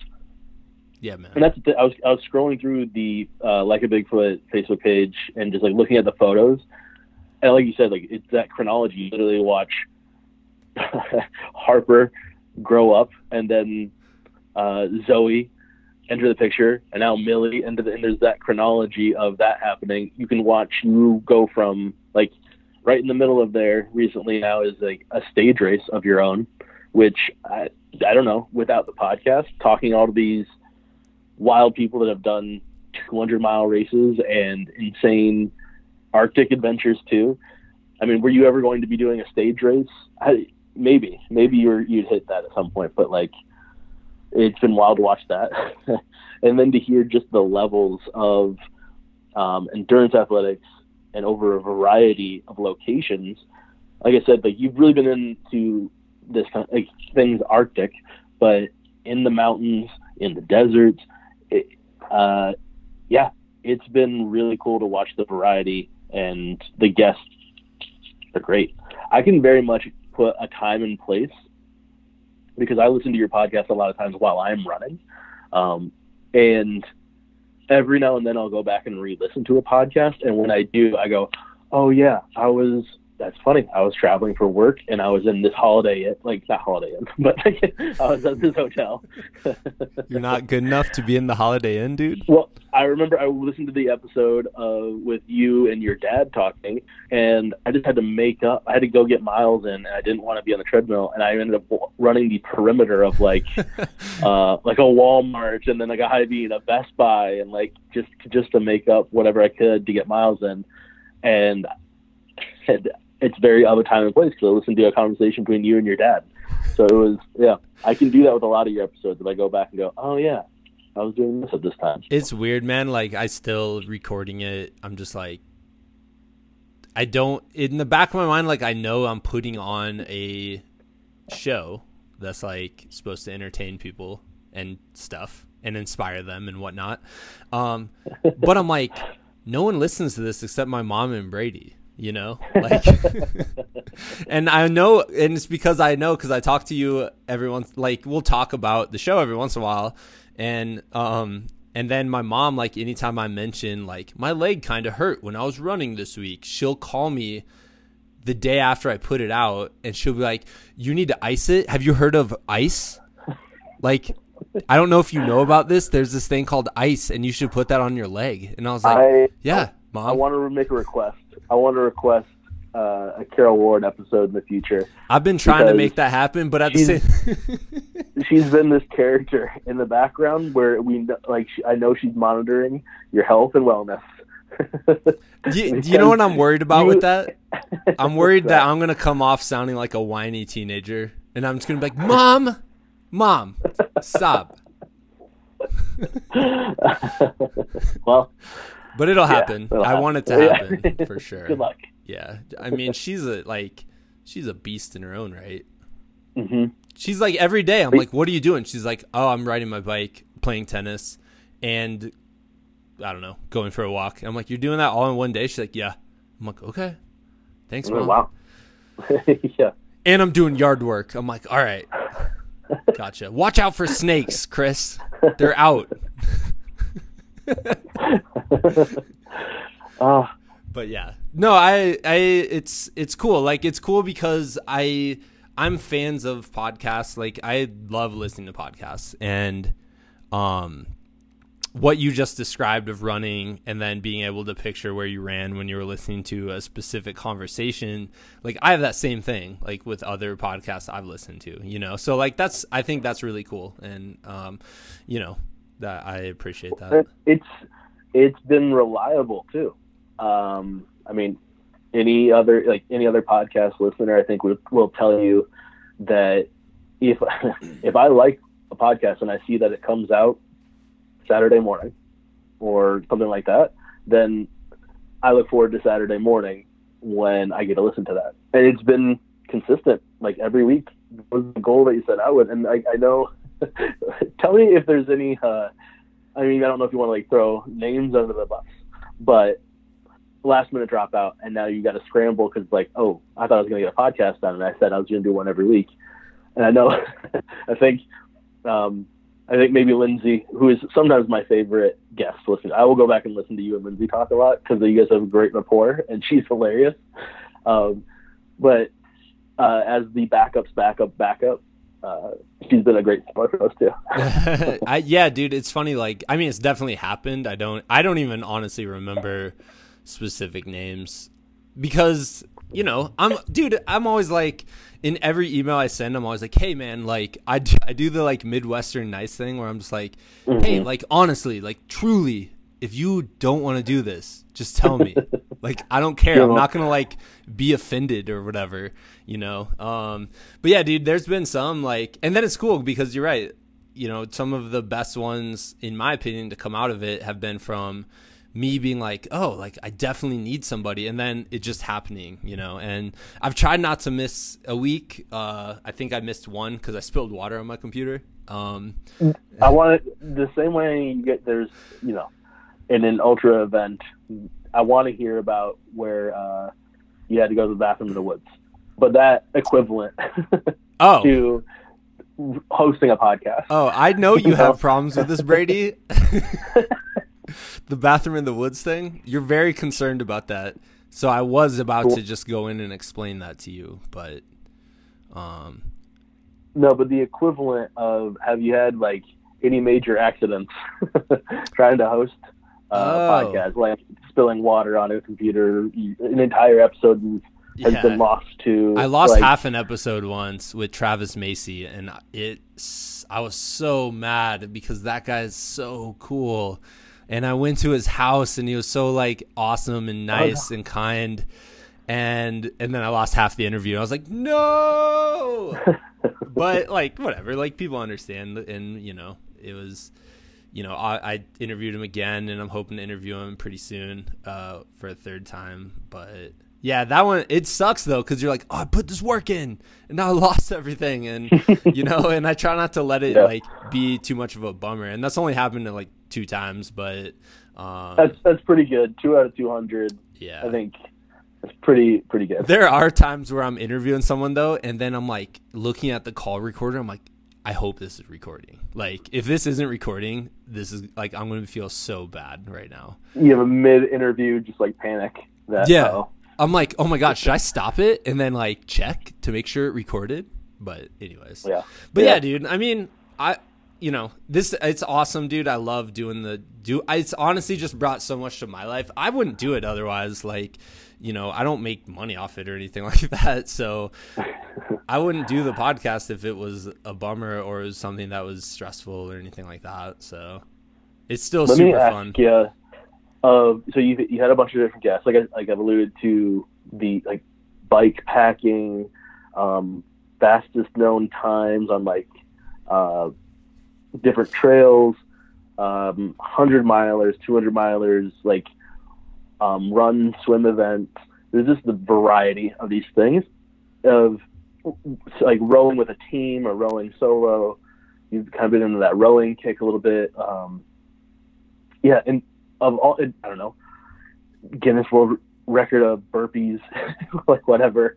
It, it's been a wide variety of all that stuff and all those different kinds of events. Like, do any of them intrigue you that you want to do that you heard about through a guest? The more you watch it, the more you, or it keeps kind of coming back in your mind that you go, I'm just intrigued by it. Uh, I'm I'm I it's scary to even put this out onto a podcast. I'm gonna be honest. Because if you say it, then it's real. yeah, yeah. There's some ideas. Okay, so there's like a couple really big events I'm knocking around you, in my head. You don't have to like commit to anything, but yeah, what is uh what what's been something that's around? Anytime someone anytime someone talks about a 200 miler, I'm like I think I could do it. yeah. Yeah. 200. I know, right? Isn't that crazy? what? But I'm like, I can hike and go slow and eat food.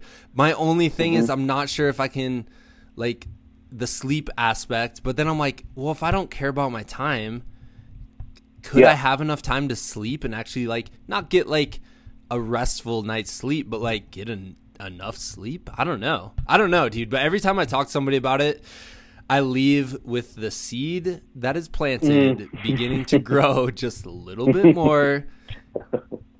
And um, there's no, honestly, it's, there's not a lot of self doubt because I think I could get it done. It's more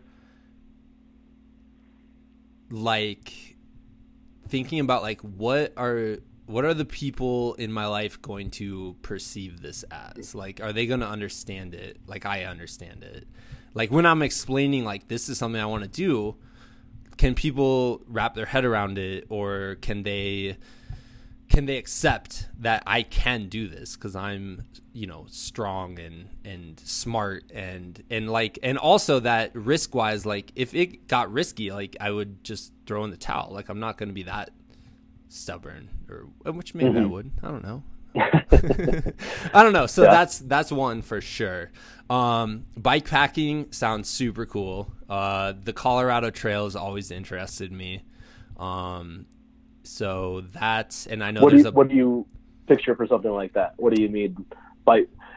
What is bike packing again? So bike packing I mean, just... is like biking with a backpack. no, but biking where you're going on a long trail and you're gonna pull over and and be able to camp and and lay out on the trail and sleep there, and then wake up and continue biking the next day um, mm-hmm. that kind of situation. Um, that's how much climbing is involved with that. Yeah, so it just depends on, on where you're bike packing, right? Like, uh, like the Colorado Trail, obviously there's going to be a lot of climbs and and right. technical stuff, and I'm not super good on the mountain bike in technical terrain, and I know a lot of it is technical, so so that's kind of something um, that I've been throwing around. Uh, climbing Everest. I'm just kidding. No, climbing Everest has always fascinated me, but like I've never wanted to do it. I, I don't know if this is a joke. You, you just said 200 miles a minute ago. So I know, but climbing Everest. what is a joke? I love listening to people who climbed Everest. Like it is just a fascinating place, but that has never interested me. I mean, honestly, dude, I just mm-hmm. want to travel and I want to go and explore and and see cool places, but see them by human power, I think, is something that really intrigues me and inspires me. Um, if it's during a planned event, uh, it's I like I do like that because there are people out there with your safety in mind. Um, mm-hmm. whereas yeah. whereas if you're out by yourself, the safety's on you, which is you know exciting and a little scary, but um, but it's kind of like a different feeling. You know what I mean? Mm-hmm. Uh, but either mm-hmm. way, like I just like going to new places and exploring them, and being dirty and smelling and tired and you know what I mean and surrounded by other people who are dirty, smelly and tired. Like I I do like going out. Like obviously I train a lot by myself, um, which is great, but there is something about just suffering, mutual suffering with a buddy that you can't right. you can't really beat, you know. Yeah, yeah. I this is a random story, but I had that same pull of like I want to be just work a lot and do a lot of manual labor and whether it be via running or just spend the entire day outside being physical so I can feel that like exhaustion let me, the next day. Let me add this real quick. Last weekend, Brady emailed like a college friend and was just like, "Hey, you have a farm? Like, do you need help doing farm work? Like, I just want to get out and and do something physical." And he went to this guy's farm and just like built a fence. Anyways, it was great. Yeah, that's what I mean. That's what I'm saying. Uh, taking days off to go for a crazy long run, like using, but it was awesome uh, to spend all. One of the things I learned about farm work too is uh, one of the things I was uh, fit to do everything throughout the day, but the grip strength and the hand strength, I was like, oh, I've clearly been working in an office for quite a while. Like I don't have the grip strength of a, a farmer built up. So eventually, I had to tap out before the farmer say, and just say, like, "Hey, I think I'm done." And he's like, great. That's great. Thank you. Thanks for the help. How did uh, that feel? To be like, mm-hmm. hey, I gotta talk to this really tough, manly dude, and be like, I think I'm good, man. Thank you. yeah. Well, he was he was just happy that like someone came. To, he doesn't really have too many people volunteer to just come do free labor, but I did get some grass fed steaks out of the deal. So go, man, all worked out. Uh, came that's how we pay people in Iowa, by the way. That is, that's it. Uh, you come to work on our farm, and we give you grass-fed steaks. hidden, hidden little benefit from being out there, though, I did find a new trail, a trail system that's meant for like bikes. Yeah, like it's really designed for people to rip around on bikes, but I think I'm gonna go out there and run it at some point. It looked like it was just going to be a mud run the last time I was out there, though. So I'm like, I'm gonna let it dry out. Yeah. Um, yeah. That's been uh, uh, something that has like inspired me about well, something that has inspired me listening to your podcast has been get outside and find a variety of different places. I like doing the daily routine and the daily run, but I've been building more and more variety into my days, and it's definitely I can attribute a lot of that to the encouragement to go do that from your podcast. I mean, you've been preaching that for consistently. Yeah. Well, episode one, September September 2016. I don't know. I can't do math, man. Come on. I think it. I think it's somewhere around there. How dare you come on to my show and make me do math, Brady? Excuse um, yeah, man. I mean, dude, that's just it's just what makes life worth living. You know, go out and experience it. Go out and find somewhere new, and it doesn't have to be all the way across the world. Um, I did an episode that's going to come up. This is the kind of a preview with Beau Miles the Australian dude with like he has super cool YouTube stuff, but he's doing a whole his whole last year was like find adventures around your home. And I'm like, well, right now that's like what we can do is go out and find adventures and explore, you know, your backyard. And there's so much, dude. Like right now you're in Iowa and you would think there's not like great places to run there you know, if you're a snob, you would think that, but if you're an Iowan, uh, you know, like you just you went to some cool place along the Mississippi River and your pictures were freaking gorgeous, man. Like these lookouts overlooking the biggest ri- river in the United States. I'm like, there's stuff like that all over, man. Like anywhere you go, you'll be able to find these beautiful areas of solitude and like ways to get away from people. But then when you're moving your body, like for me, it's trail. Like I love trail running. When I'm running down the trail, dude, and like you're trying to like your brain's engaged because you're trying to put your feet in the right spot so you don't trip over rocks, and you're like, you know, it, you're not just using your legs; you're using your whole entire body. Like you're flexing your abs oh, yeah. and like you're twisting around the corners and stuff like that. Like, dude, moving my body in that way, like I just feel so connected to like the moment when I'm doing that. Mm-hmm. And it's something that mm-hmm personally, I haven't. I'm sure you can find it in other areas of life, but for me, that is the thing that above all else is running outside through nature, um, doing that. So, you know, the you describing it that way, I don't know if I'd heard this term until uh, it was used on your podcast.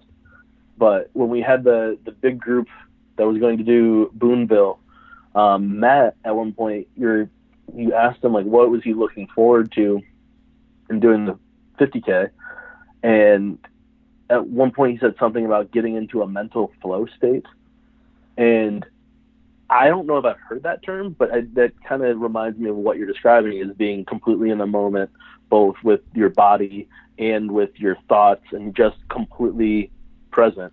That flow state, and I don't know if that's a term that gets used to describe things like this um, yeah, it does I mean, for do you sure. Think man. that kind of matches up with what you're talking about. It does. Uh, here's the thing: like, I want to paint the picture that like every time I go out in the morning for a run, I'm like, whoa, I'm like connected to the universe, man. Like, it doesn't. you don't turn into like Mr. Miyagi. You're not always Mr. Miyagi. I'm or, not. Uh, Yo, you're not always Yoda. Well, I'll keep it in your area. Oh yeah, you're not always Yoda. Yeah, yeah. Okay, sorry, I didn't want to like I know I know who I'm talking to here. No, man, and but it does happen sometimes, you know? Like it's not every mm-hmm. time, but I can tell you yeah. specific times like right now in my head I'm like I remember there was a time in Virginia I was running I ran to uh McAfee Knob, which is like the prettiest part on the Appalachian Trail. And I get up there, right? And is this that point? Yeah. Yeah. Okay. And I don't know if it's the prettiest part of the Appalachian Trail because I've never seen the whole thing, but it's super pretty part. And I got up there and it was the perfect morning and it was cloudy, but it was the sunrise and the sun was like literally shooting through the clouds. It was like the prettiest thing I've ever seen.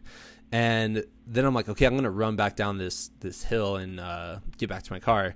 And as I was running down, I don't know what it was, but like I felt like an like a like an ape running through the woods, like I'm throwing my hands up and stuff. You know what I mean? And I'm going like fairly fast, and I was like, "Whoa, what?" And I just blanked, and you know, a, a, minute later, I'm like further down the trail. I'm like, "Whoa, what just happened?" Or like a couple minutes later, I was like, "Wow, mm-hmm. like that was incredible." And it does, like I said, it's happened. It happens, but it doesn't happen all the time. But that's something like you kind of chase, and you know, you, yeah, for me personally, I, like it doesn't happen in the first hour of a run, like a regular training run. It does happen in long ones when I feel terrible, and then all of a sudden, just randomly, I'm like, "Oh, I feel great again." Like, what is this? And then after five minutes, I'm like, "Oh," and I feel terrible again. Okay, that was just the Mountain Dew wearing off. I'm like, "Oh yeah, okay." I I tend to run steady and slow, and I don't really, I really am not like have that much of a high speed when I'm running. It's pretty much steady as she goes, not very fast. But occasionally, I kind of caught myself running at a rate that like I never run at this pace. I don't know how I like got up and and it is fun just finding yourself at like um, a couple minutes into a way higher effort level or speed or something and going, when the hell, since when can I do this? Yeah. It's fun. Yeah, man. Well, so our Boonville, you mentioned it. Our Boonville race was supposed to be this Saturday, um, and it is Wednesday when we're recording this. And uh, yeah. man, I mean, I, I know for all of us, the training in the last six weeks has fallen a bit. And for me, for me, I'm like, it was mostly like the diet nutrition aspect, which oh, I yeah. usually dial in a little more than I have. Oh, yeah. um, but I once that goal was kind of off the table, you know, a lot of us, you know, changed our right. like changed our goal. Like, what else are you gonna do? You know? Yeah, the the laser narrow focus yeah. of that day started, you know, diminish. Yeah, you know that that wasn't not nearly that laser focus of every day having a goal. You yeah. know, but but uh I threw out the challenge of like, hey, like we need to do something this weekend that is hard, whatever that may be. It doesn't have to be a 50k like you guys were planning, but we should do something that will inspire us. You know what I mean, and beat us mm-hmm. up a little bit and whatnot. So um, I know you're going for it on Friday. Um, yeah, I'm. Uh, whew, I have some nervous energy about it because we'll see what this day turns into. But I'm gonna try and set it up to be, yeah, my longest run. I mean that is goal number one, and longest run right now is 15 miles. But real goal then is all right. Let's see if we can get a two in front of those two digits, so at least 20. If we get 20, we'll see about 26, and we'll, if I get 26, we'll see about a 50k. Like so I'm to try and start the day with the biggest goal in mind, and we'll see what happens. But I've, I've last night, or I've been using Google Maps a little bit. Oh, should I take you through the whole thought process? I mean, yeah, I feel like hit me with I, I don't know. I, um, all I know I is you're looping back to your parents' house, so you don't have to poop in the woods. This is accurate. I'm planning. I don't know why you get such a kick out of this. That was literally like, like the cornerstone of your plan. I mean, yes. it was like no, see new areas, comfortable bathroom experience. yeah, you know, yes. I want an aid station that involves a toilet. Uh, the I, well, I found about Wildcat Den, and I would use my car as that was the plan number one. Plan number one was to go Wildcat Den, loaded up with like supplies that I would need for the day, and then start out early in the morning. and We'll just see how far I go, and just have myself like a day. And I've run out uh walk Wildcat Den quite a bit since being home, and I've kind of like the mystery and the adventure of it has that has diminished because I know it well to the point where it's like a little more predictable than it used to be but it'd still be super fun. Like that's still a great place to go run around, and I could like I could make up all kinds of stuff to do. Then I thought about what if I just did my normal like daily route, which is this six mile loop, and every six miles regroup at the house? But that's not not really exciting to run on sidewalks. So I thought uh, the race we were going to do is going to be on gravel roads in Iowa. So I'm going to run. I think I'm going to run gravel roads uh, out in like the perimeter around Muscatine a little bit, because um, that kind of simulates what we were going to do anyway. And I've made kind of a habit of like Sunday getting out of the house. I've never really been like the I gotta take a drive, like kind of guy. That's never really been my vibe, but I've done that a couple of times since quarantine just to get out of the house. He, he has his aviators on, window open. Here I go again on my own, just driving down the country roads, sun setting in oh, the distance. God. Where's he going? He's just going off to live his life. Sorry. I just wanted to paint that picture. uh, yeah, I know. You, all, you really need to narrate a uh, some kind of a tale. We'll get you to do book on tape.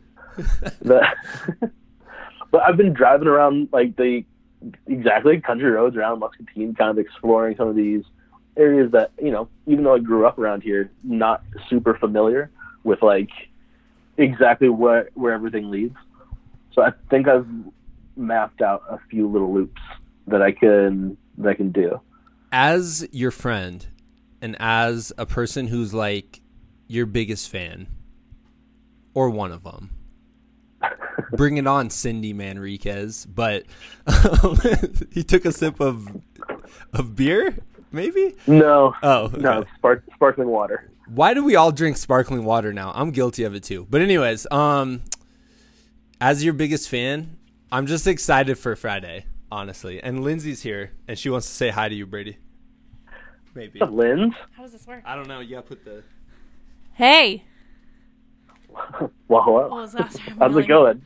It's it's you know, it's going. You're on the podcast. Oh.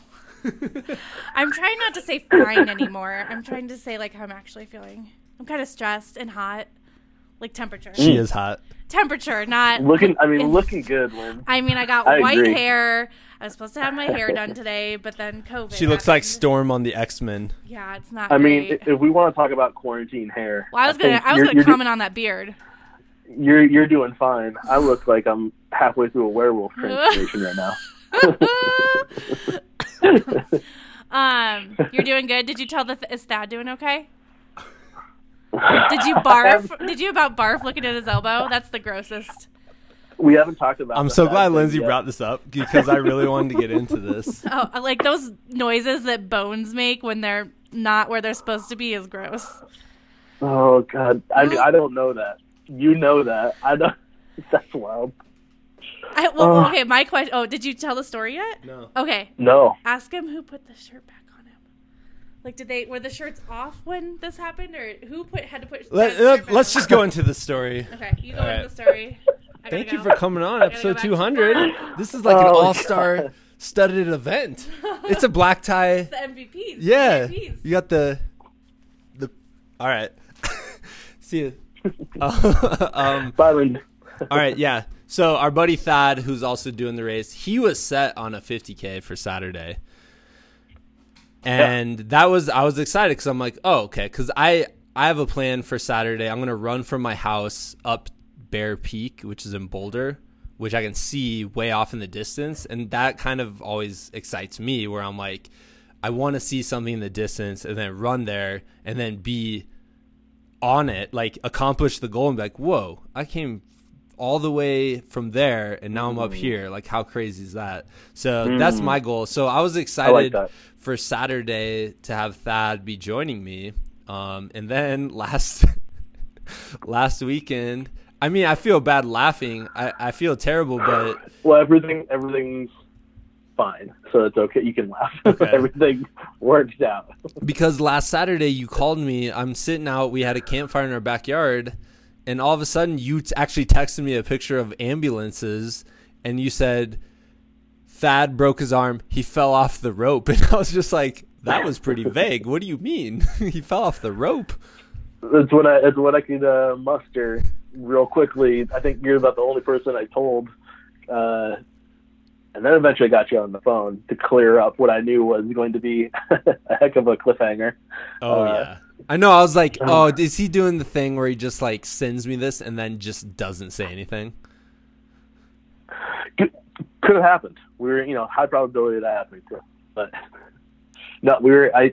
This is after I had the day at the farm, and uh, was a farmhand for the morning, and I thought spent the like afternoon into the early like evening at Thad's house, like in the driveway, hanging out, catching up. Um, I don't know how to even like. I don't know even know how to tell the story. Uh, it it was kind of like raining out, so we were tucked into the garage, and his his boys came out, and they're running around and they're stomping around in puddles, and then we realized like, oh, you're. uh, sadly, take your you, you walk around in the yard with in the wet yard with your socks on. Take your socks off, roll your jeans up. And then one of his boys took took his shirt off and was running around in in the front yard, and then the other boy took his shirt off and was running around the front yard. And then Thad and I naturally were like, boys will be boys we took our shirts off and started running around in his front yard. that was my. That was my. When you t- when you called me, you were still kind of panicked, and you're just like. Well, then we took our shirts off, and I was like, "Where's this going? How's that into the story?" Well, so it, it was funny, and we were just like, his boys were dying laughing because anytime like adults have kid fun, they lose their minds. But then, like, obviously, we went back into the garage we put our shirts back on to answer Lindsay's question. Shirts are on. But Thad has a climbing rope hanging from. He's got a bunch of giant trees in his yard. And he's got a climbing rope. And he does kind of like Spartan workouts in his front yard. And that's one of them. He climbs a rope up at the top and then down. And he looked back at me. He's like, "You want to climb that climbing rope, don't you?" I was like, "Yeah, I kind of do." And so he's like, "Well, let's go." And we jogged back out, shirts on, and uh, the boys were running like in tow, and Thad jumped up, grabbed the climbing rope like Tarzan, swinging back and forth like a pretty good clip. Got to the top, and on the way back down, it came undone. Like, and from about 12 feet, he landed oh on his God, back, dude. like both both elbows hitting the ground. Oh no! And you know, I thought he was going to be. Uh, it looked like he was going to have a bruised ego at best. He was going to be embarrassed and then he said, I can't feel my arm. And in short order, we realized that he had a, I thought it was a terrible break, but it turned out to be a dislocated elbow. But so he's good. Ambulance is called. Got the boys away, but it was a little. That was a little scary. Dude, his elbow. Because you sent me a picture. It looks like his arm was like pushed like three inches too far. Does that make sense? Yeah. Yeah, the elbow was jutting out that far. Yeah. It was gross. it was intense too. He didn't want to know the uh, the status of it. Anytime you were saying a qualitative thing about it doesn't look good or it looks kind of bad, he's like, "Don't tell me any of that." like, what did he uh, want you to say? Just like you got, you'll be fine. uh, um, as as cool, calm, and collect as I was trying to be while on the phone and huddled next to my buddy. Um, I had my left hand on his right shoulder.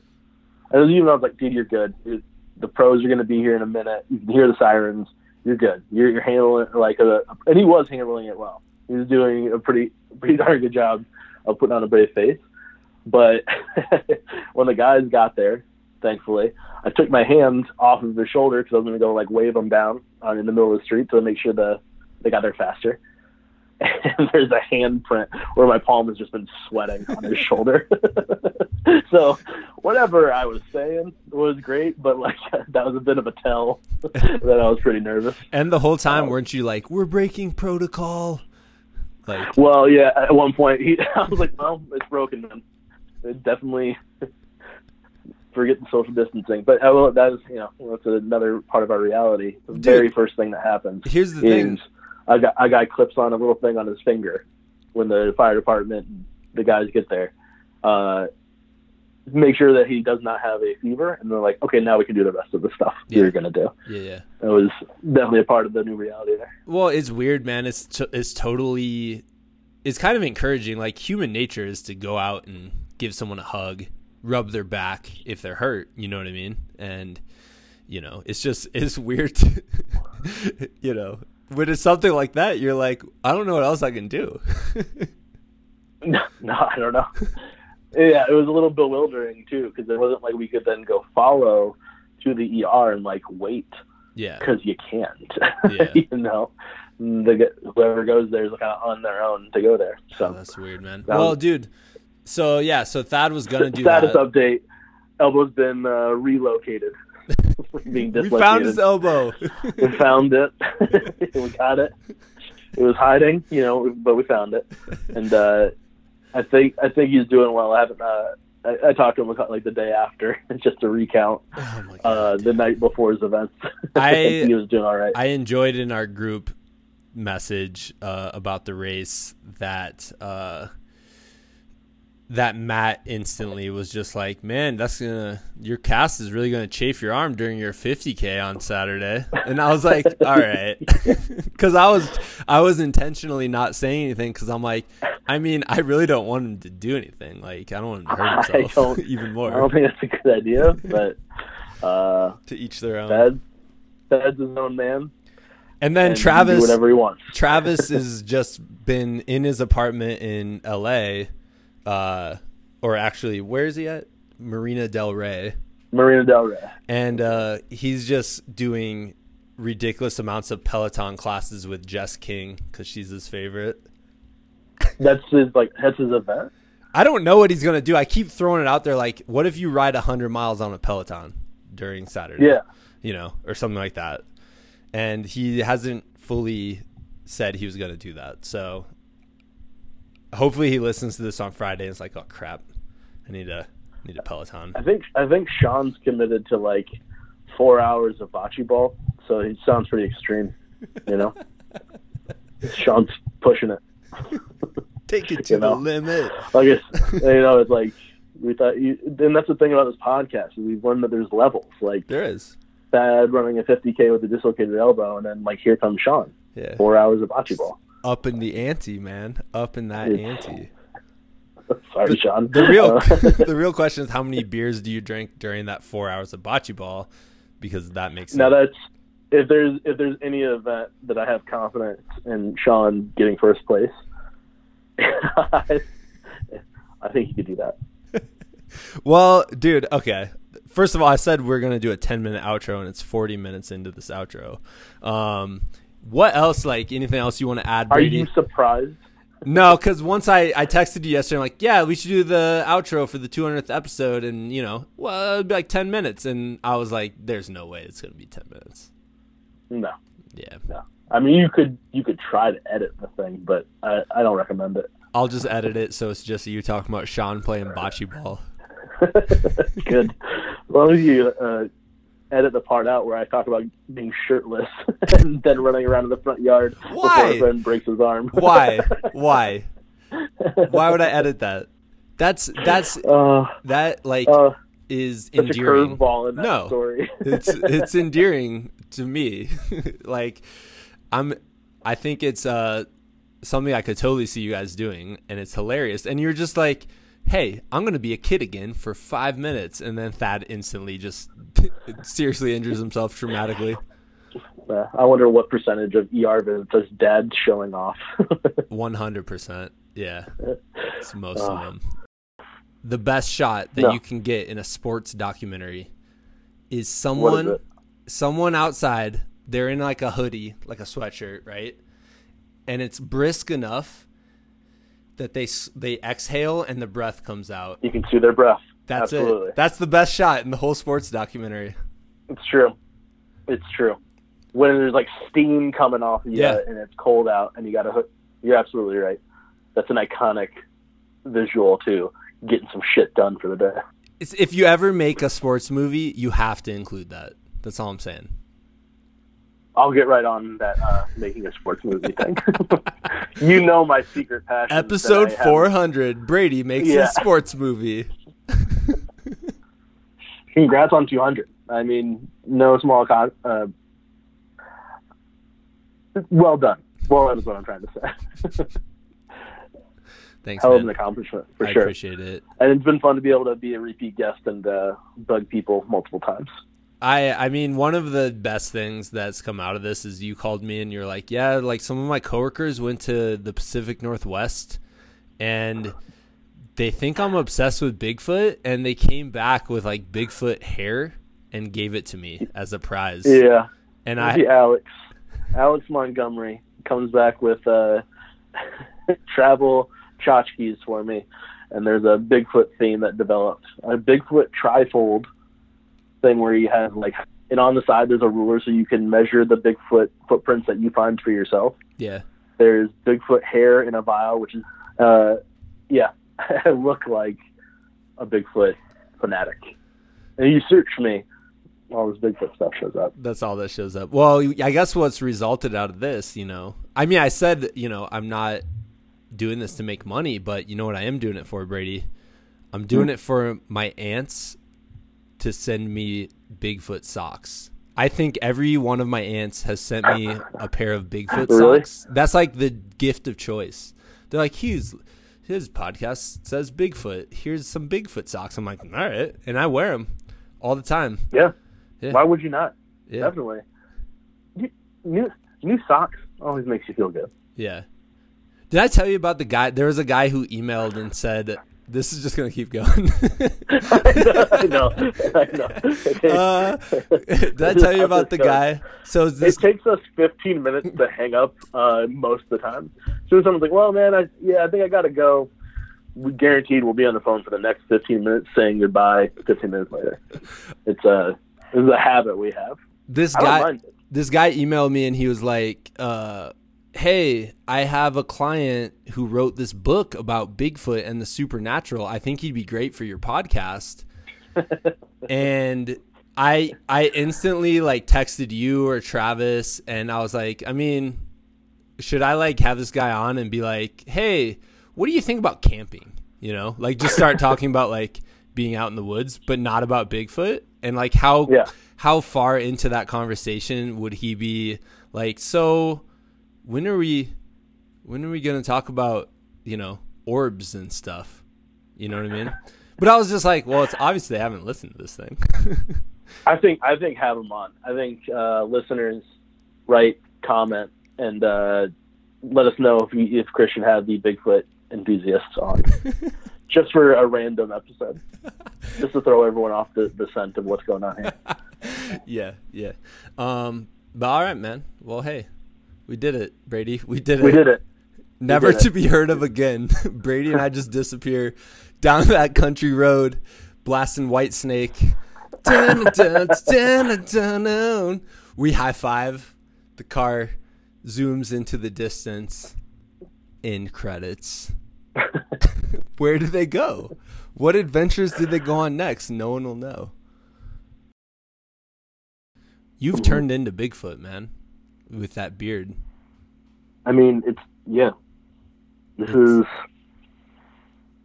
You know what, guys? We found him.